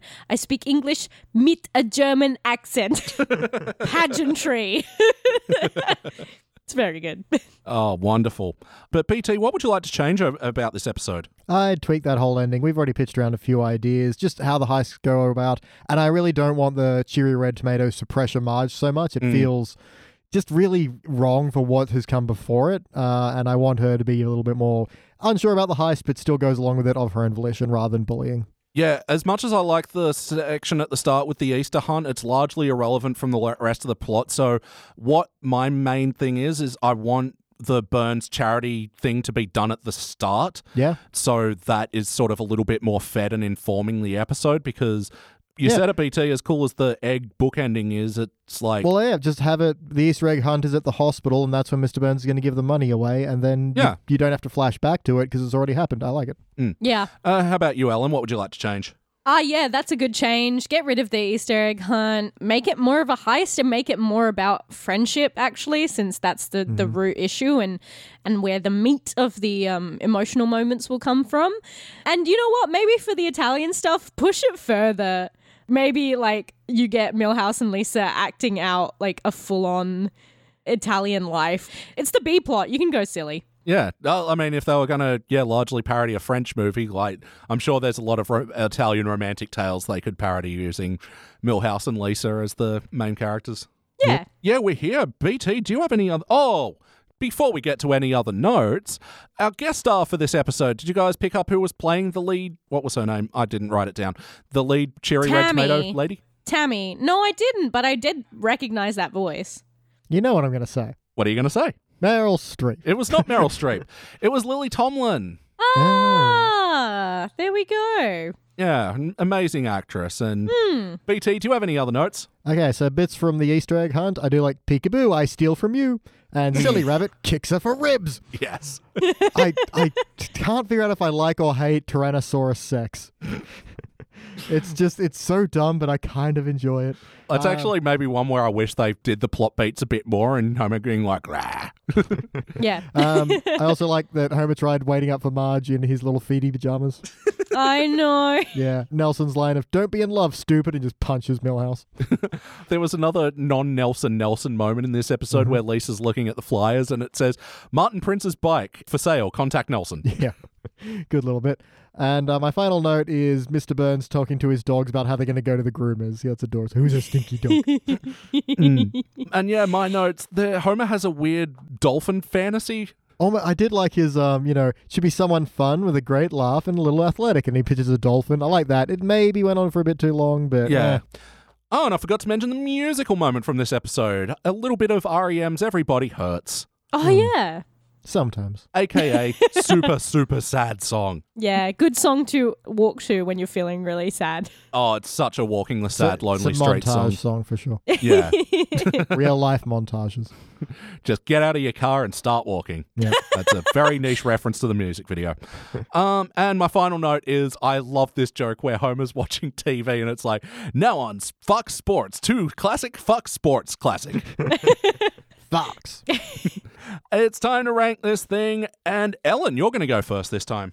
Oh shit. I'm gonna say bronze. Bronze. Mm-hmm. Don't know why. Maybe I'm just feeling goofier as the day progresses because I was toying between participant and bronze. But I mean, I feel like the silly bits of this episode of, are quite silly. I feel like it clips along at a pace, which is nice. Like, I feel like there's wasted opportunities, certainly. Oh, maybe do I want to go to bronze? No, fuck it. I, I said one thing, I'll stick to it. Mm-hmm. All right. BT, what do you reckon? I'm also going to go with the bronze. I at the, about the halfway point, I was like, oh wow, this could get a silver. This was much better than I thought it was. Unfortunately, it does kind of dip from there. I think we've come up with some better ideas just in this room right now of how to put it together. You know, it's there's some fun to be had there. It's just not amazing. So I'm happy with the bronze. And I'm going bronze as well. Like, this is just. I have a soft spot for these sorts of teens era Simpsons where, you know, nothing's offending me, uh, hmm. but, you know, it's not. Uh, it's the- not engaging you either. No, Yeah. but it's perfectly fine. It's okay. It's bronze. It passes the time and doesn't make me feel regretful for, yeah, sitting down for 22 minutes. Hmm. Yeah. And yeah, unanimous bronze. The first unanimous bronze from season 17 for us, which should really do well for season 17, which is currently ranked as our worst teens era season. Oh, no. When we average out all the seasons, uh, 17, yeah, it's the 24th best season. Yeesh. Yeah, so this should bump it up a little bit. All right, now it's time for a classic episode, and we've hinted at it a lot. And um, I mean, l- you listening would have seen the episode title anyway, so you know what it is. You cheaters. We are going to watch scenes from the class struggle in Springfield and finish off our Marge fashion dress playlist. Corner. Wink. Wink. oh, actually, just before we do, I forgot to ask you, what about the um, the cherry red tomatoes? What do you think of their outfit? I mean, it's very like classic 50s. You've got the lapels, it's a short sleeve dress, uh, cinch at the waist and flaring out from there. So it's like very simple. I like it a lot. And I, I like margin Red. It's nice and it's very classic. And I, I kind of ache for a lot of those eras of fashion because it was meant to be something that you would wear all day, but then it's also meant to be quite stylish and fashionable as well. Which you mm-hmm. get, you know, like that dress, you've got your your arms are covered, the lapels give you a little bit of neck, but obviously you can wear it and look sensible at the same time. And like a mm. cinched waist just does wonders for everyone. I mean, just oh lord. Cinched Man, waist, people. Mm-hmm. yeah, come on, people, cinch those waists. And BT, were you alluding to Milhouse's fashion as well? Oh, what with the Godfather reference? Yeah. I, I don't know about fashion, man. I just know about movie references. No, because I think Milhouse as well. I think red is a great colour for Marge. I think a nice white suit goes very well with Milhouse. Yeah, I agree. Actually, Yeah, not a lot of people try white. I guess it is a very scary color. Oh, I'm petrified. Like Yeah. those people that you see where like they're wearing pants that are like so white that the reflective light is hurting the eyes. It's just like oh, I oh, would for ruin sure. those in a second. I mean, every Dolly magazine I read as a young girl uh, seemed to have some horror story of I wore white Hmm. pants and then I perioded on the pants and then I was sitting on a couch as well. That was white. It was white. also white, and the carpet was white, and the cat was Everything, white. everything was white. Ah. All right, let's go watch our classic era episode. We will be back. Woo! And we are back, and we just watched our classic and final episode of the day. This was Season 7, Episode 14 Scenes from the Class Struggle in Springfield. First released in February 96, it was directed by Susie Dietter and written by Jennifer Crittenden. Just before we get into the episode review, just want to point out that this was the first time that The Simpsons had an all female director and credited writer combo. Oh, holy shit. Hmm. Oh, that's amazing. Yeah, but who wants to have a guess how many more times this happened throughout the rest of the series, which is about 670 episodes now? Three. I'm going to say a big fat fuck you, and it's probably like three. Both guessing three. Well, um, now I'm just going to read out the seasons where it occurs because it doesn't occur more than once per season. Obviously. Great. So anyway, it happens in season seven. This one happens in season eight with Grade School Confidential when Yeah. Skinner and Krabappel get together. Mhm. Then in season 11, Mhm. season 16, then 17, and then not again until season 30. Wow. So six times total that yeah they've had all female writer and director. Well, if you combined our guesses of three each, then we were right at six. That's how guessing works, yeah. Yeah, Ellen guessed the first three, you guessed the second three. Yeah. Yeah, combined. Yeah. Our total. but in this episode, this is the Marge Chanel dress episode. What did you think? Ah, I love this episode. So good. I think it's great. And I, I wouldn't have guessed it, but it makes so much sense that it's an all female team because I feel like this is such a specific. I mean, like, class struggles are kind of felt across gender, but specifically as like a woman and with fashion and presentation. Like, it's such a specific anxiety. And I feel like it's done in a really nuanced way. yeah, absolutely. I think this is such a great exploration of Marge, and yeah, I just th- I just think it's a fucking great episode. I think it's so good. Yeah, just we see a lot of new elements of characters here, but they all feel organic and earned. So, Mm. Yeah, like, I do really like the big kind of the, the painful heart moments of when Marge snaps at Lisa for, and Lisa's just being an excited eight year old, and we so Yeah, rarely see that. But even though that's not typically her character, it fits completely. Yeah. yeah. It's just Lisa, but like wound up, and you know, I feel like those moments hit hard because. I mean, with the dramatic irony, we know the stress and the secrecy mm. and the tension that Marge is feeling. Whereas Lisa is unencumbered from all of that. So, like, we're getting the sense of, like, you're pushing too far, Lisa, you're pushing too far. But really, like, if this was a, a happy scenario, why Yeah. you would be exactly the same. You'd be like, oh my God, that's amazing. And I can't believe you found two in the same place, the odds. And Yeah, Um, Yeah, and just being wound up from her day horse riding is something Yeah. she never Yeah.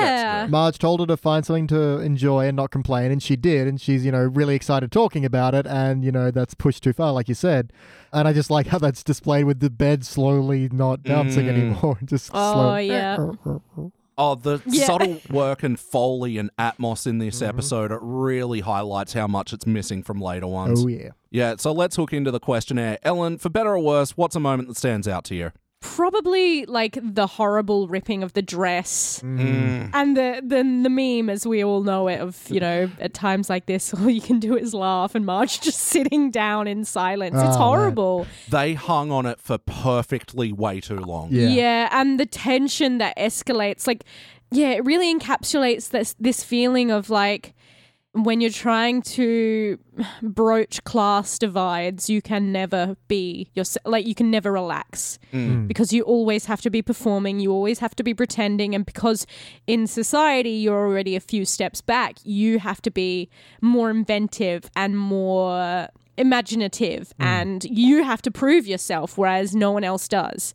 It just really captures that the sense of like the pressure and the tension that marge is dealing with this in, in this episode and, it, and it, it, it has to come to a crash it, it, you can't live like that No, absolutely. And doing it through the view of fashion as well, because fashion is something that should be an expressive part of yourself, but also there is this nasty side to it, which is, you know, the others judging you. And mm-hmm. so being able to use fashion as, you know, the way to talk about class divide, I think, is just really well done in this episode. And Marge sort of being always two steps behind because she has to keep altering this suit to make it mm-hmm. look new and she's not passing with it. Oh, it's hard to watch. Yeah, it's not nice. Particularly like we touched on like nastiness, but this is done in really subtle, nuanced way. Mm-hmm. So underhanded. No one is being outright nasty because that's not the game you play in mm-hmm. these kind of like societies.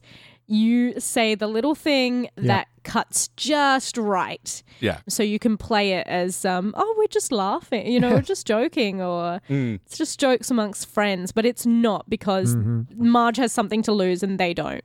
I hope she didn't take my attempt to destroy her too seriously. I thought Yeah, changing exactly. suits was out of fashion. Eh, Marge? Hey, Marge. oh, Sue Sin sucks. Yeah, I mean, I think you mean she rocks. That's a bit, sorry, just to skip the white part, I want to note for better or worse, her idea of wit is nothing more than an incisive observation, humorously phrased and delivered with impeccable timing. yeah. like a flawlessly delivered sentence, and just so well written. I love that line. It's just banter. Yep. That is just Uh. an amazing sentence. Those are great words together. That's one of my favorite lines of anything. Yeah. And is that what stood out to you for better or worse? It is indeed what stood out for me for better or worse. Wow, what stands out to me for better or worse? What worse? does stand out to you for better or worse? Yeah, what stands out, Elliot? For better or worse? Well, it's a subplot that only really creeps in right at the tail end of the episode, but it mm-hmm. really does help feed the Marge story. Is yeah, Homer and Burns' little mm-hmm. golfing game, and I thought it was really cute how like Tom Kite instructed him at the start, and just by like encouraging Homer to be himself, made him a better golfer. Yeah. I do like when he starts off and he's putting like, two golf balls on the ground, puts his feet on both of them, and just smacks his own foot, and then he's like, 12.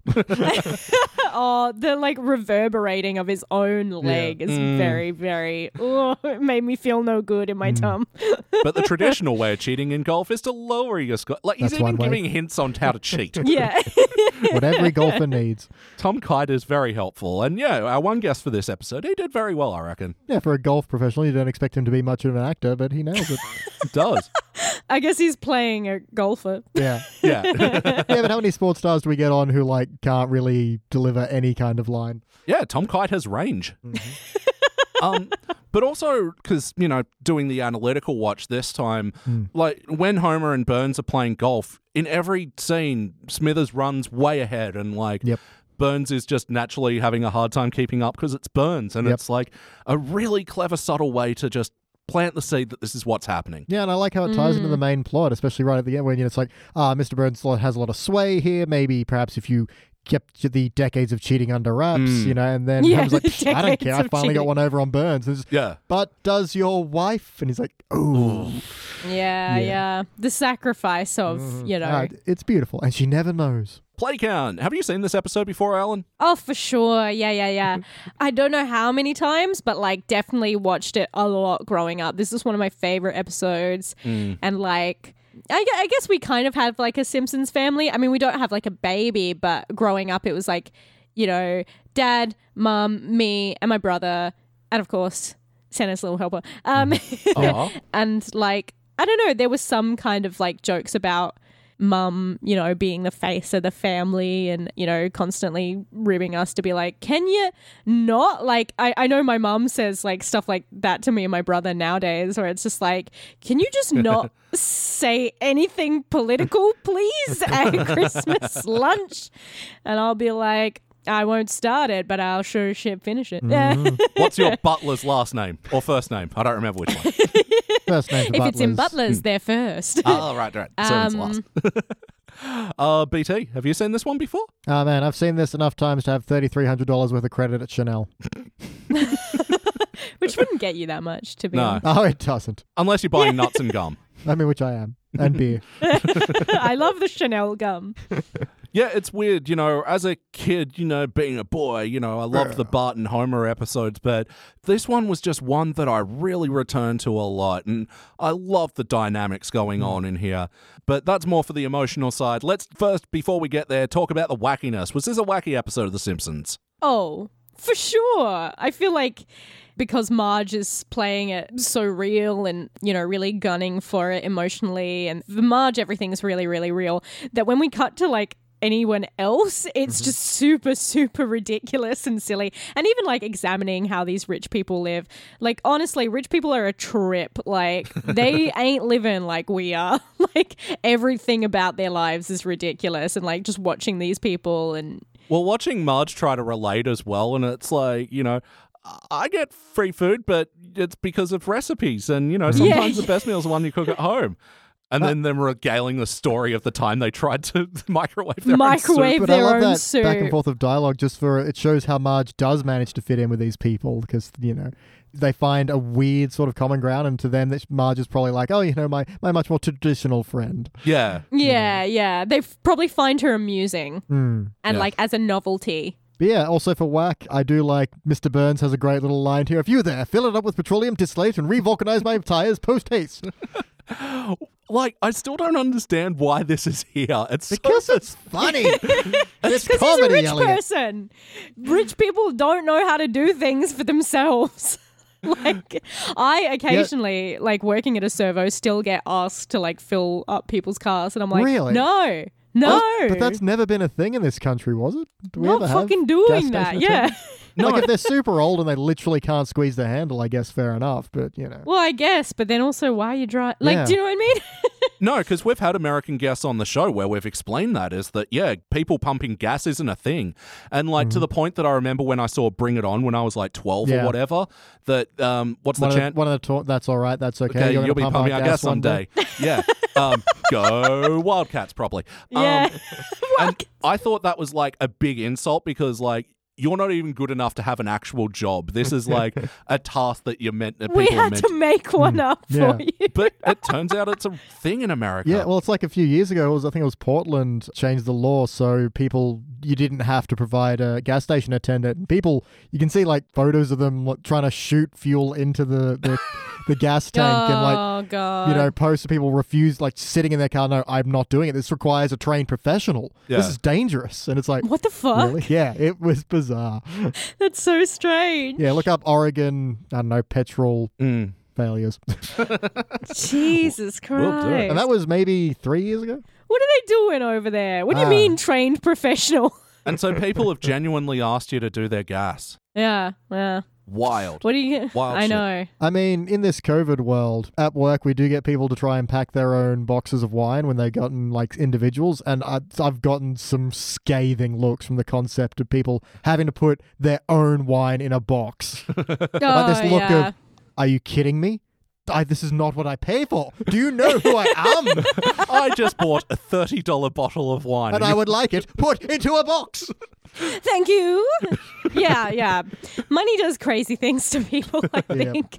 Yeah, and I guess it's like similar to that class thing where it's just like, I expect you to do this for me yeah. because I hold more sway. Yeah, it's it's whack. And and what a better like show to delve into it than The Simpsons, Hmm. who are like the perpetual lower middle class. Yeah, Yeah. this is something I really love about the classic era because you went back when they were, you know, lower middle class family, and their big adventure was maybe we get to go to a country club. yeah. It wasn't Yeah, we're going to Italy or we're all now investigating robots or some garbage like that. It's just, oh yeah, maybe Marge will get into a country club.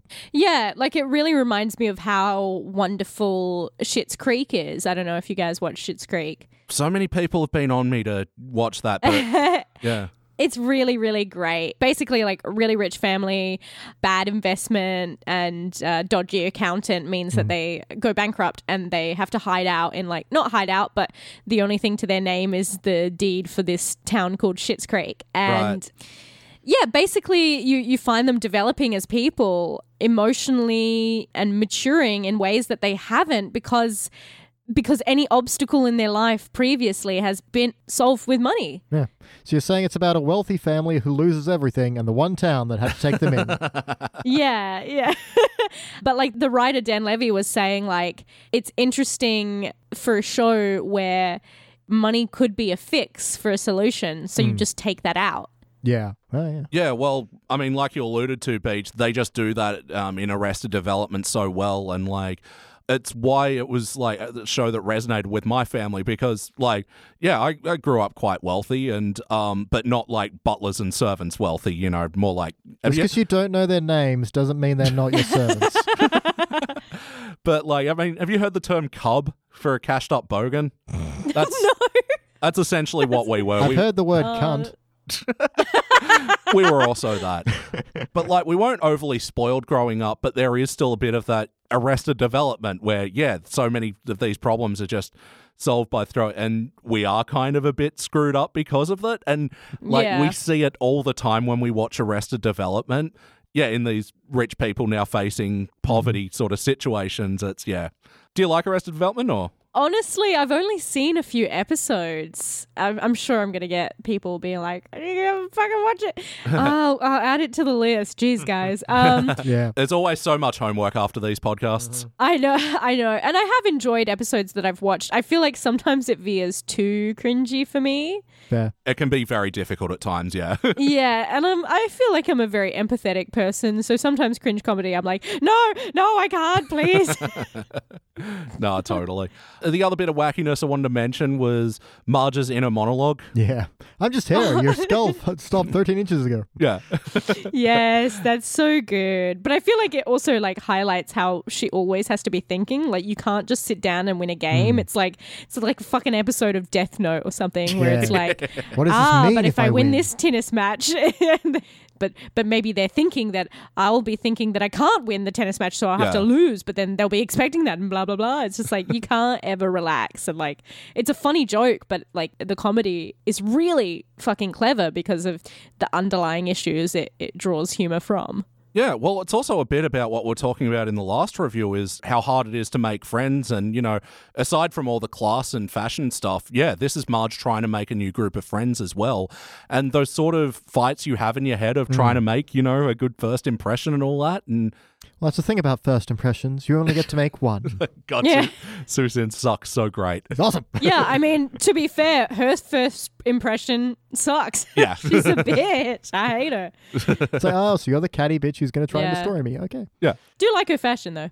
Well, I mean, uh, that's something we should explore because that's the other thing that I didn't notice until I did my research for this one is that, yeah, the animators had a fun time with this episode because to illustrate the point that Marge is wearing the same suit all the time, they made sure that all the other women changed suits every time they were in a new day. Oh, yeah. yeah oh we'd have to. yeah, I didn't actually take notes a lot on the country club women, mainly because yeah, like they constantly changed outfits, which I guess like doesn't sound that revolutionary, but in an animated show, you're you're used to everyone wearing the same thing and like, you know, Marge in hmm. her green dress and blah blah blah. And like I know I would always be like really excited when it was like winter ones and then she would wear a coat and it's like, Yeah. woohoo, costume change, everybody. Mm. Yeah. Yeah, the jacket says let's have lunch, but the culottes say you're paying.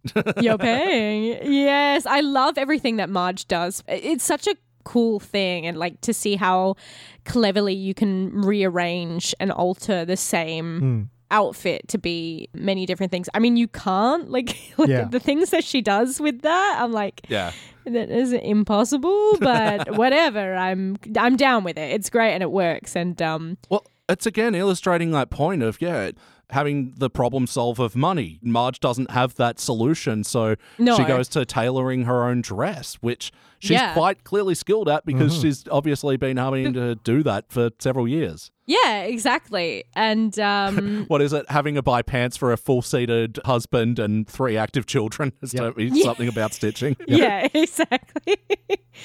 but I mean, and the thing that is kind of fun about, I guess, all the wealthy women is that, like, none of their outfits really stand out. Hmm. Which is the thing I hate about these kind of rich people. Like, if I'm rich, you're gonna catch me in fucking Versace gowns every day. I want to be dressed by like Lady Gaga's people. You know, I want to stand draped in velvet if it was socially acceptable.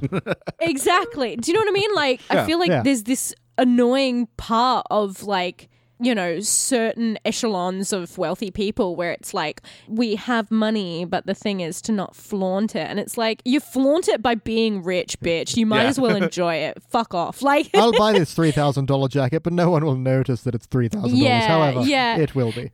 it's like the thing that really annoys me about the Kardashians, where I mean, like Kim K always kind of like brings it to galas and things like that, and she's always pretty adventurous with what she wears. But like the whole family in, in general have kind of introduced this trend of just like beige. Ew. Everything's just kind of basic. And like it's all to do the same thing, which just be like form fitting and also simple. And mm. like there's no crazy patterns or designs or crazy fits.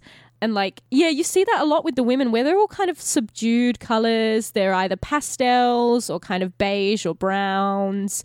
Like, there's no really bold colors or anything. Like, it's all very hmm. demure, Fitting in, basically. classy. Yeah, Yeah. Well, that's the thing that I noticed is that like each woman sort of stayed with very tightly within one color. Like they weren't like their outfits didn't really contrast within themselves that much. Yeah, like the only person I really kind of was drawn to was like, yeah, what's her name? The bitch. We don't like her. Uh, Susan, I think. Yeah. Susan, yeah, mainly because she had some kind of very harsh silhouettes.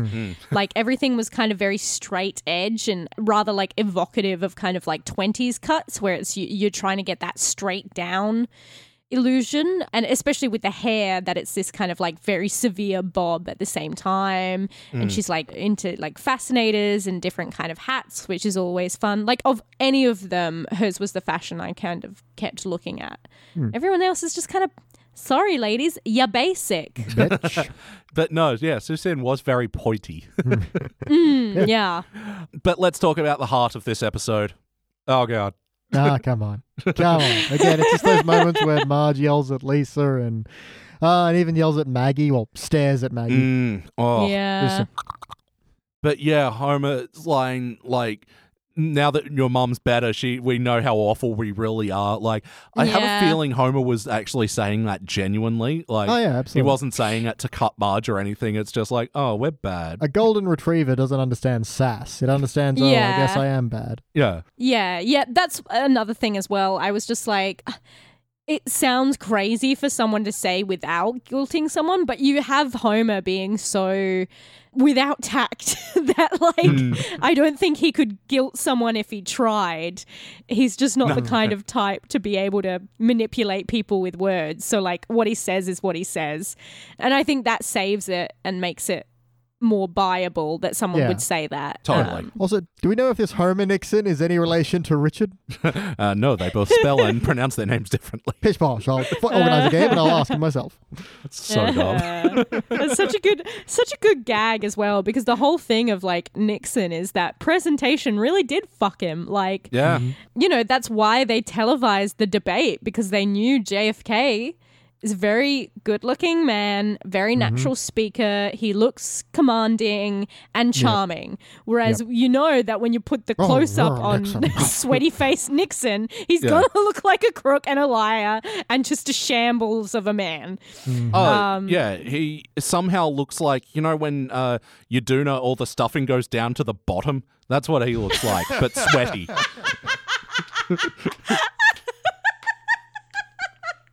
Nicely done. What a humorous ob- observation delivered with impeccable timing. Humorously phrased. Oh man, that's great. Take that, Nixon. But yeah, I really love how the heart escalates in this episode, and you see with Marge desperately trying to fit in, and she's sort of going through the motions and not really seeing outside herself. So that's really what I love Hmm. That was- about that final moment. Yeah, that was my revelation on this episode is that Marge becomes the suit. Ooh. Mm. She's no longer herself. She is merely the fashion presentation that then gets destroyed as she when she steps on the needle. yes.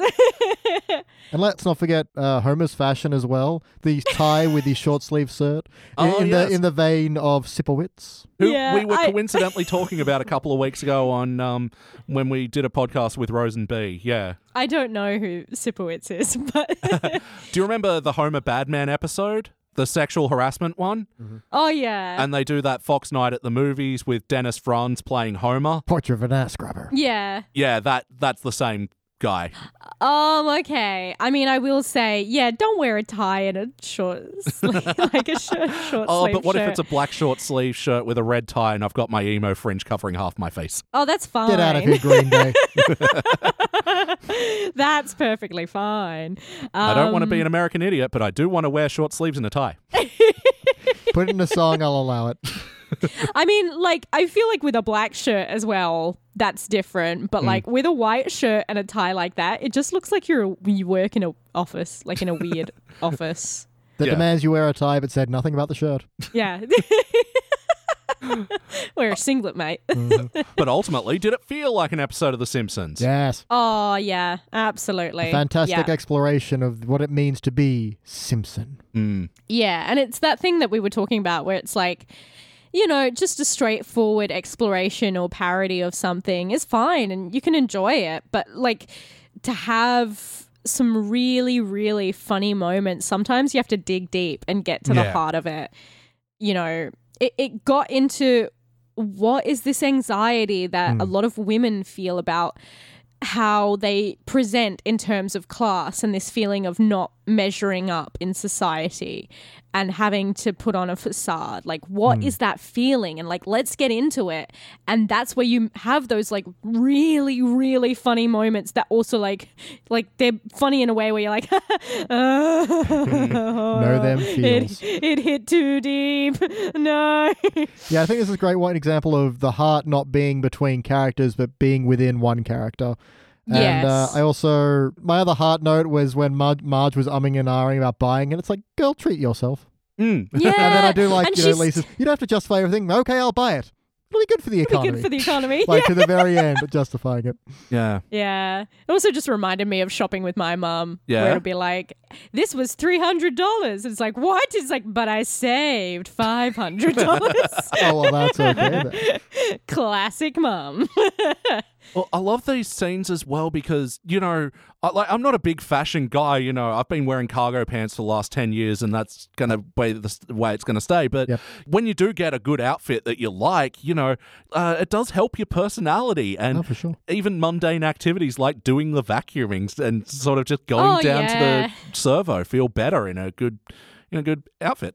Yeah, yeah, totally. I, I, I just have something for you. Like, I feel like there's something really important in grooming and presenting yourself to the world that can be really empowering. And it's very cute to have Lisa try and encourage mum Yeah. to be Yeah. like, "Come on, you you know you you do so much and you work so hard and you give so much to other people. Like, what do you get for you?" And it's marked down from 2300 yes, that's a fucking steal. I mean, tw- even Yeah. twenty three hundred is a steal. Hmm. But like ninety dollars, get that shit locked down. And yeah, like it is a great cut suit as well, and the pink works well with Marge. Like, yeah, they really Yeah, did well she- on designing this thing. and she's bringing out her magenta lipstick. It's it's nice. It is Mm. Yeah. Nice. And I never noticed that, yeah, in order to point out that she's wearing the same thing, all the other women have to keep changing. I never noticed that before, but it definitely Yeah. would be an important element because, yeah, in a show where they never change, Yeah, you have to show change. Yeah. no, absolutely. But yeah, I think we breezed by that because yeah, this is just so down with the integrity of The Simpsons. Mm-hmm. Like, you could argue that Lisa's a bit more childlike than she normally is, but I like it because it's like she's getting child excited She, excited yeah, about she things. gets lured into it because she is standing there doing her usual Lisa thing of, oh, look at all these pampered, prissy, rich people who are all, and then the horse rides Yeah. who are just On their high around. Yeah. horse. yeah, People on Yeah. rich high horses. Sorry, I gotta go. Yeah, it doesn't come out of nowhere. She gets lured into that, and I, don't- Oh. I think that works yeah. perfectly. The only one we don't see a lot of is Bart, but I do want to point to him for a moment Hmm. because there is an awesome bit of folly that I only just noticed when he has the cards and Marge is like, no grifting. And he goes, oh, raspberries. You can hear a little mechanical thing. Oh yeah, yeah. He's Re- got like one of those cards down his dealers. Yeah. Yeah. so good. Ah, raspberries. And this little fluff of his tie. Yeah. he was in that's a really nice moment as well that I just want to point out because like he's like nah but he's also like yeah you got me Still, yeah, still in character. It's like, ah. yeah. part of the grift is getting caught, you know. Ah, shucks. Yeah, it's the part in the heist movie where yeah, we were meant to get caught. yeah, yeah. But yes or no, would you watch this episode again? Absolutely. Yes, for sure. I don't think any of these emotions have changed as well. Like class will always, as long as, as there is still means to divide people in terms of mm-hmm. power or, or wealth, it will happen. And specifically, like I don't know, I feel like it's a very um good episode to watch as an Australian because like most Australians we have like a majority middle class. Mm. And sometimes you get peaks at how the other people live. Like for instance I'm working at a house at the moment in a very bougie area and they have like chefs and 24 hour care. And I'm just like Yeah. I thought I was living in the world but maybe I'm not yeah. Well, like especially where I was growing up, like around Kenthurst and Dural, mm-hmm. which you know for Sydney siders will know. Ooh. Oh well, la di da. But yeah, a lot of like around us, yeah, a lot of acreage, a lot of people with horses and stuff like that. But we were never country club or horse people. We just yeah. yeah I, I tell people you meet the O'Neills and they're just lovely people you would never know were, were well off. But yeah, especially yeah in the, in those areas where we were adjacent to all those sorts of people. And man, country clubs fucking suck. Oh, for sure.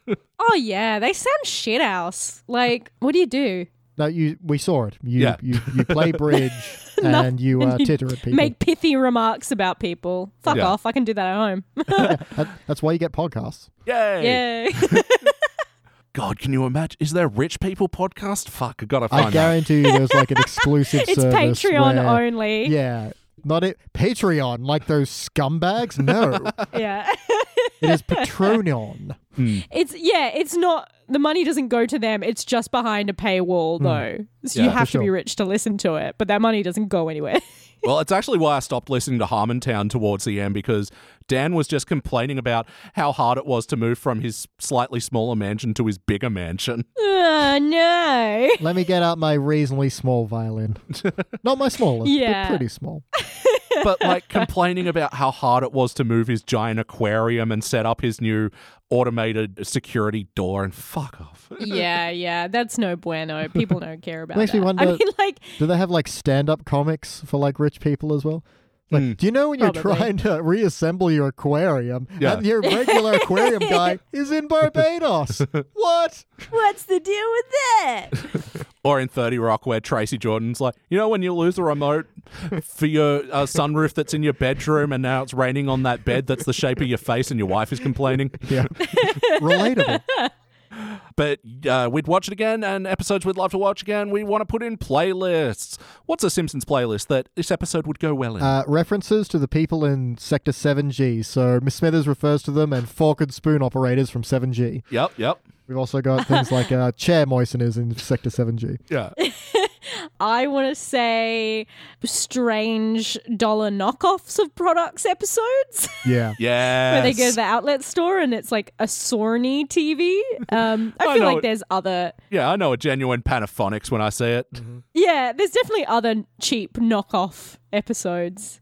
You could put together a playlist, put it in H. All right, I got one. Things that are shaped like a 50s diner. So in the beginning, they're oh, like, yeah. we need to go to this place. They have a TV shaped like a 50s diner. And there's also a really tall bird feeder that's also on a shaped like a 50s diner. Oh my There god, we that go. is such a great like it's so it's like one of those Oscar Wilde quotes where you're like, Haha, that's very pithy and witty and whatever Mm-hmm. and it like just rolls off the tongue but then like when you analyze it you're like oh my god that encapsulates so much about Yeah. the thing uh, you're trying to say about society which is Marge says we can't afford to shop at any store that has a philosophy Yeah. What a line. like that So is good. such a fucking commentary on you know you can afford to be ethical when you're rich Yeah. But it's so true. Like, there's something Yeah. that a concept in business like the green leaf tax, which is hmm. like if you can make your product look what environmentally sound or whatever,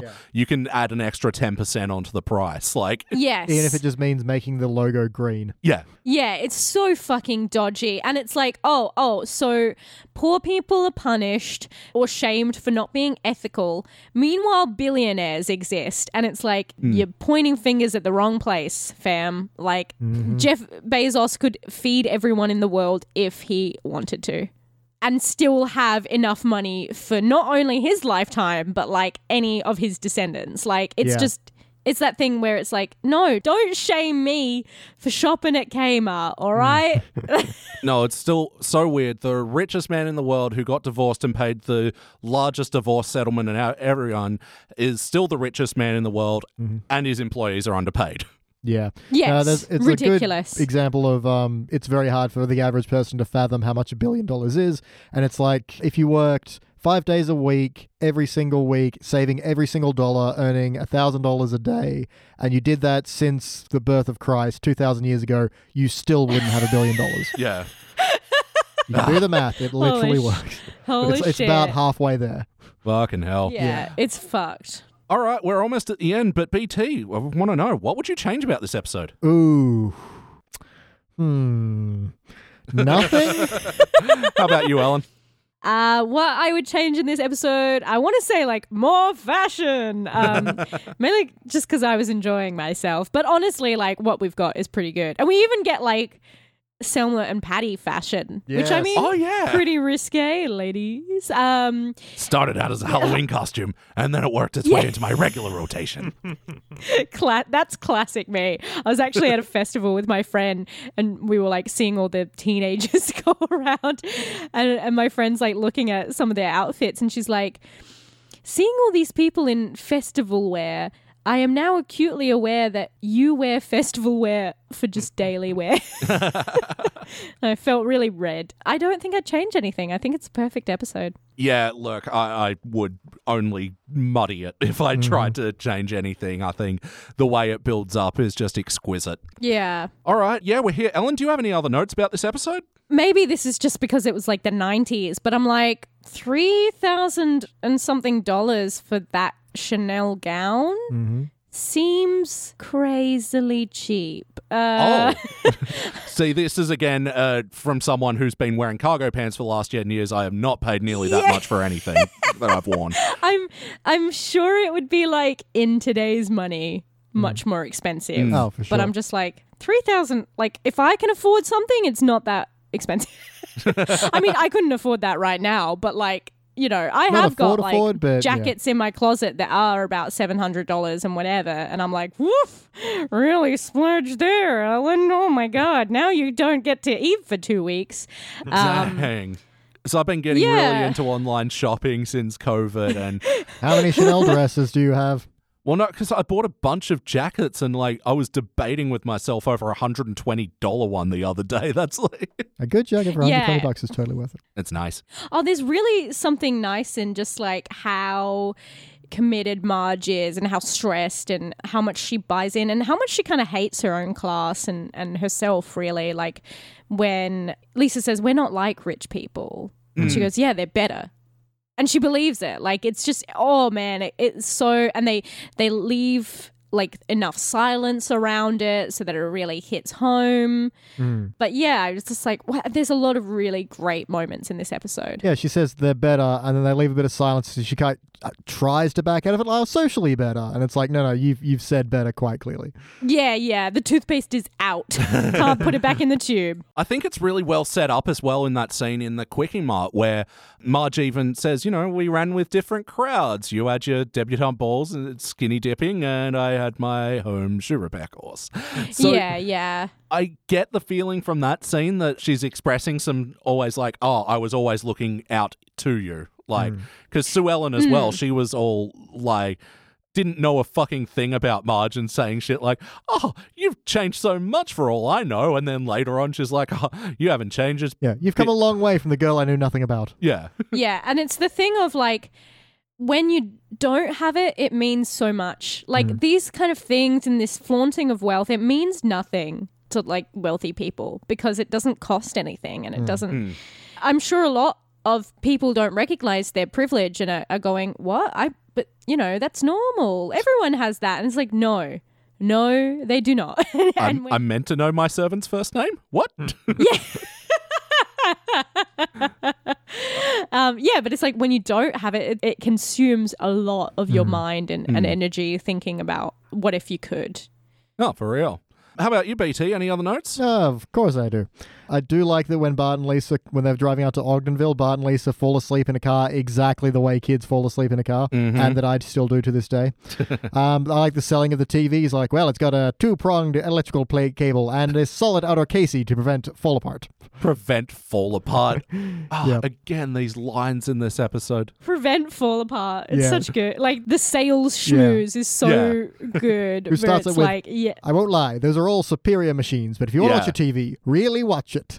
And points them at the TV that looks exactly Yeah. like the Simpsons old TV. So Beautiful stuff. Uh, and then, like, when Apu's, you know, oh, Mrs. Simpson, you look fantastic. May I interest you in any of our impulse items? Say this crazy motorized wiggle pen. It's- you just don't know what this pen's going to do. yeah.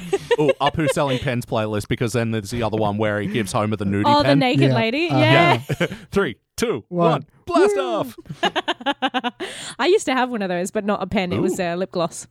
Oh, oh. Very racy. Yeah. they didn't get all the way naked, but it was like a it's- hunky fireman. And then it was holographic, so then he would take his shirt off. Oh, simpler days. Oh. yes, simpler thrills of our youth. I do like the Bart's like, there was a guy in the bathroom. He kept handing me towels, so I paid him to stop. Should have held out longer, boy.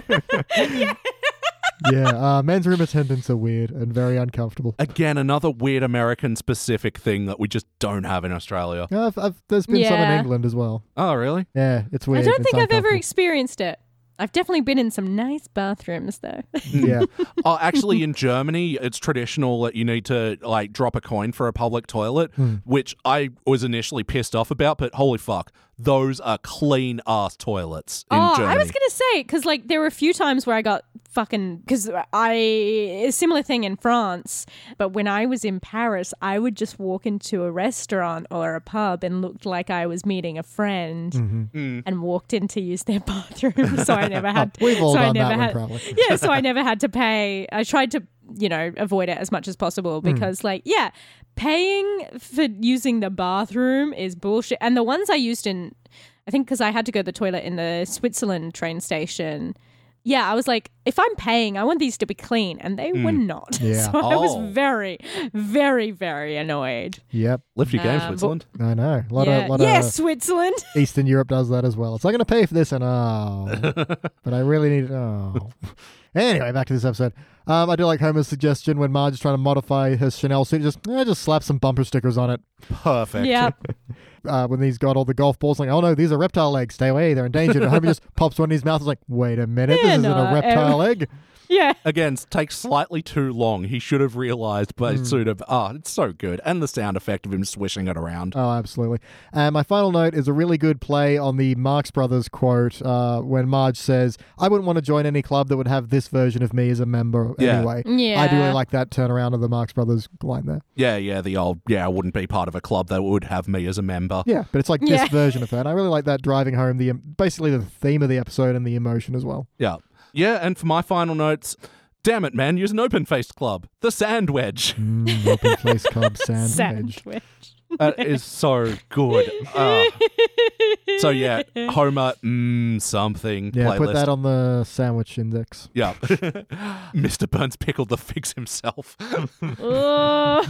like Smithers' reaction to that as well is a particular type of tang that like we've all had with yeah, really bad, really sour oh food. yeah, it's it's acidic. It's up there. Yeah. Yang. and again, I love the ending because we've one of our previous guests sort of pointed this out to me that Simpsons is really good when it, you know, undermines a character when, you know, they've made an assertion and, you know, just seeks to contradict them. And it's a beautiful scene where they've, uh, the family have gone to Krusty Burger to have, you know, their meal as the family that they are, you know, get back at their roots. I think that's so sweet. But then it is undercut by them like explaining it to the um squeaky voice teen. He's like, "Yeah, wait, no, this place sucks. Be anywhere but I mean, here." I mean to be fair, he's working, and that will Yeah. color your perception of a place. oh, especially a fast food joint. oh, yep. All right, it's time to rank this thing. And BT, your turn to go first. Uh, cubic zirconia. While this is not like your rapid fire paced joke factory that some cubic zirconias are, this is just such a well told story, well paced. Every detail is hilarious. I got so many joke laughs out of parts that I hadn't either fully appreciated before or that I've heard a thousand times and are still funny. Yeah, it's a great episode and cubic for me. Yeah, I agree. Cubic, it's wonderfully impressive. And, you know, Marge really didn't get enough episodes in the classic era.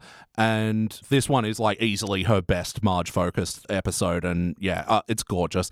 Ellen. Yeah, no surprises here. It's Cubic Zirconia. It's a great episode. It's really character driven. Everyone's making sense, yet they are finding enough silliness to kind of like. It's grounded enough in reality and a very nuanced exploration of, you know, what's happening here of class struggles and mm-hmm. feeling like you're never, never good enough. And it's rooted enough in that that it can go really wacky and silly at times. Yeah, just fantastic, fantastic, fantastic. Can't say it enough. Wonderful. Unanimous Cubic Zirconia. We are giving this episode the Simpsons Index Award for Outstanding Achievement in the Field of Excellence. Not only that, but we're all unanimous across all three episodes. Oh, we were too. Yeah, I know. We're all in sync. Go team! Bye, bye, bye. Oh, get the fuck out. Edit that so we're all saying it at the same time, please. Um, so this will be the 12th episode from season 7 to Wow. be given a unanimous cubic. Wow. Joining Who Shot Mr. Burns Part 2, Radioactive Man, Bart Sells His Soul, Lisa the Vegetarian. Oh, we reviewed that with you. Yeah. Uh, Treehouse of Horror 6, which we reviewed last week with Michael Swaim. Marge Be Not Proud, Bart the Fink, Home of the Smithers, The Day the Violence Died, 22 short films, and The Curse of the Flying Hellfish. Ah, yes. it's in good, good company. And we've still got like five episodes left to review from season 7. God, it's good. Jeez Louise. All right, guys, look, that about does it for the Simpsons Index for today. But, you know, let's do some plugs before we get out of here. Ellen, you guys have been very busy over at Baby Beard Media. Oh, we have indeedy. So, as you know, we're getting to the end of our Futurama podcast, Shut Up and Take My Podcast, where we mm-hmm. rate episode against episode in a bloody, glorious gauntlet battle for your entertainment. And we're up to the gauntlet now. So, if you have an opinion on which Futurama episode is better than the other, hey, weigh in. Now's the time to jump in. We also are going pretty steadily. I think, oh, yes, our last episode of our second season of Roll to Cast, an RPG podcast, has come out, and we've wrapped up our series on Vampire the Masquerade, which was very, very creepy and spooky. Um, of course, we also have our first season, Cyberpunk 2020, going mainstream. So if you want action or you want scares, we got them both, baby. Yeah. And we also are doing Let's Plays on YouTube. So you can find us on YouTube.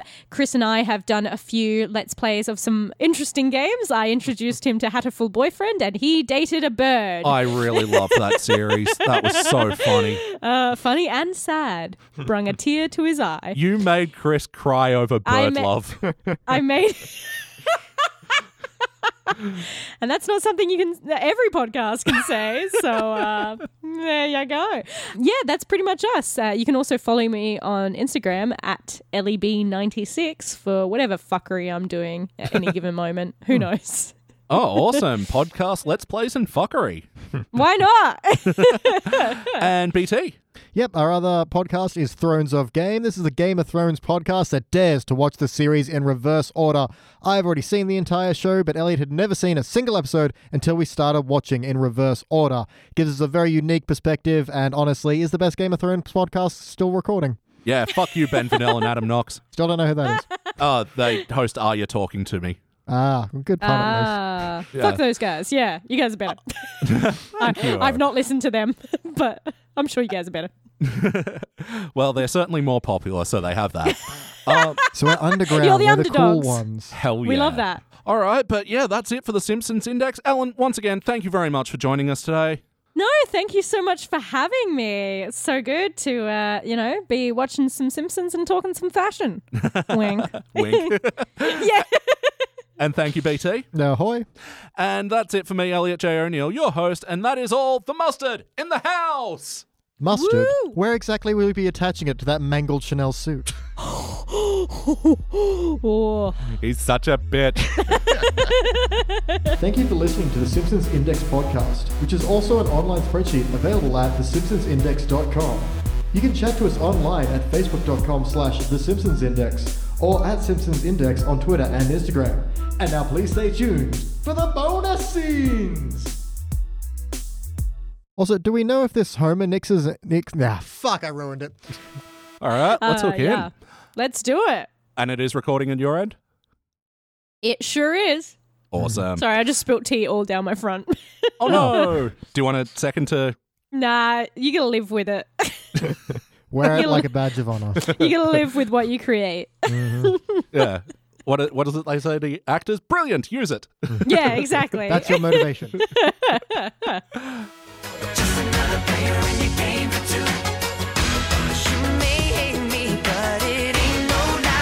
Ba, ba, ba.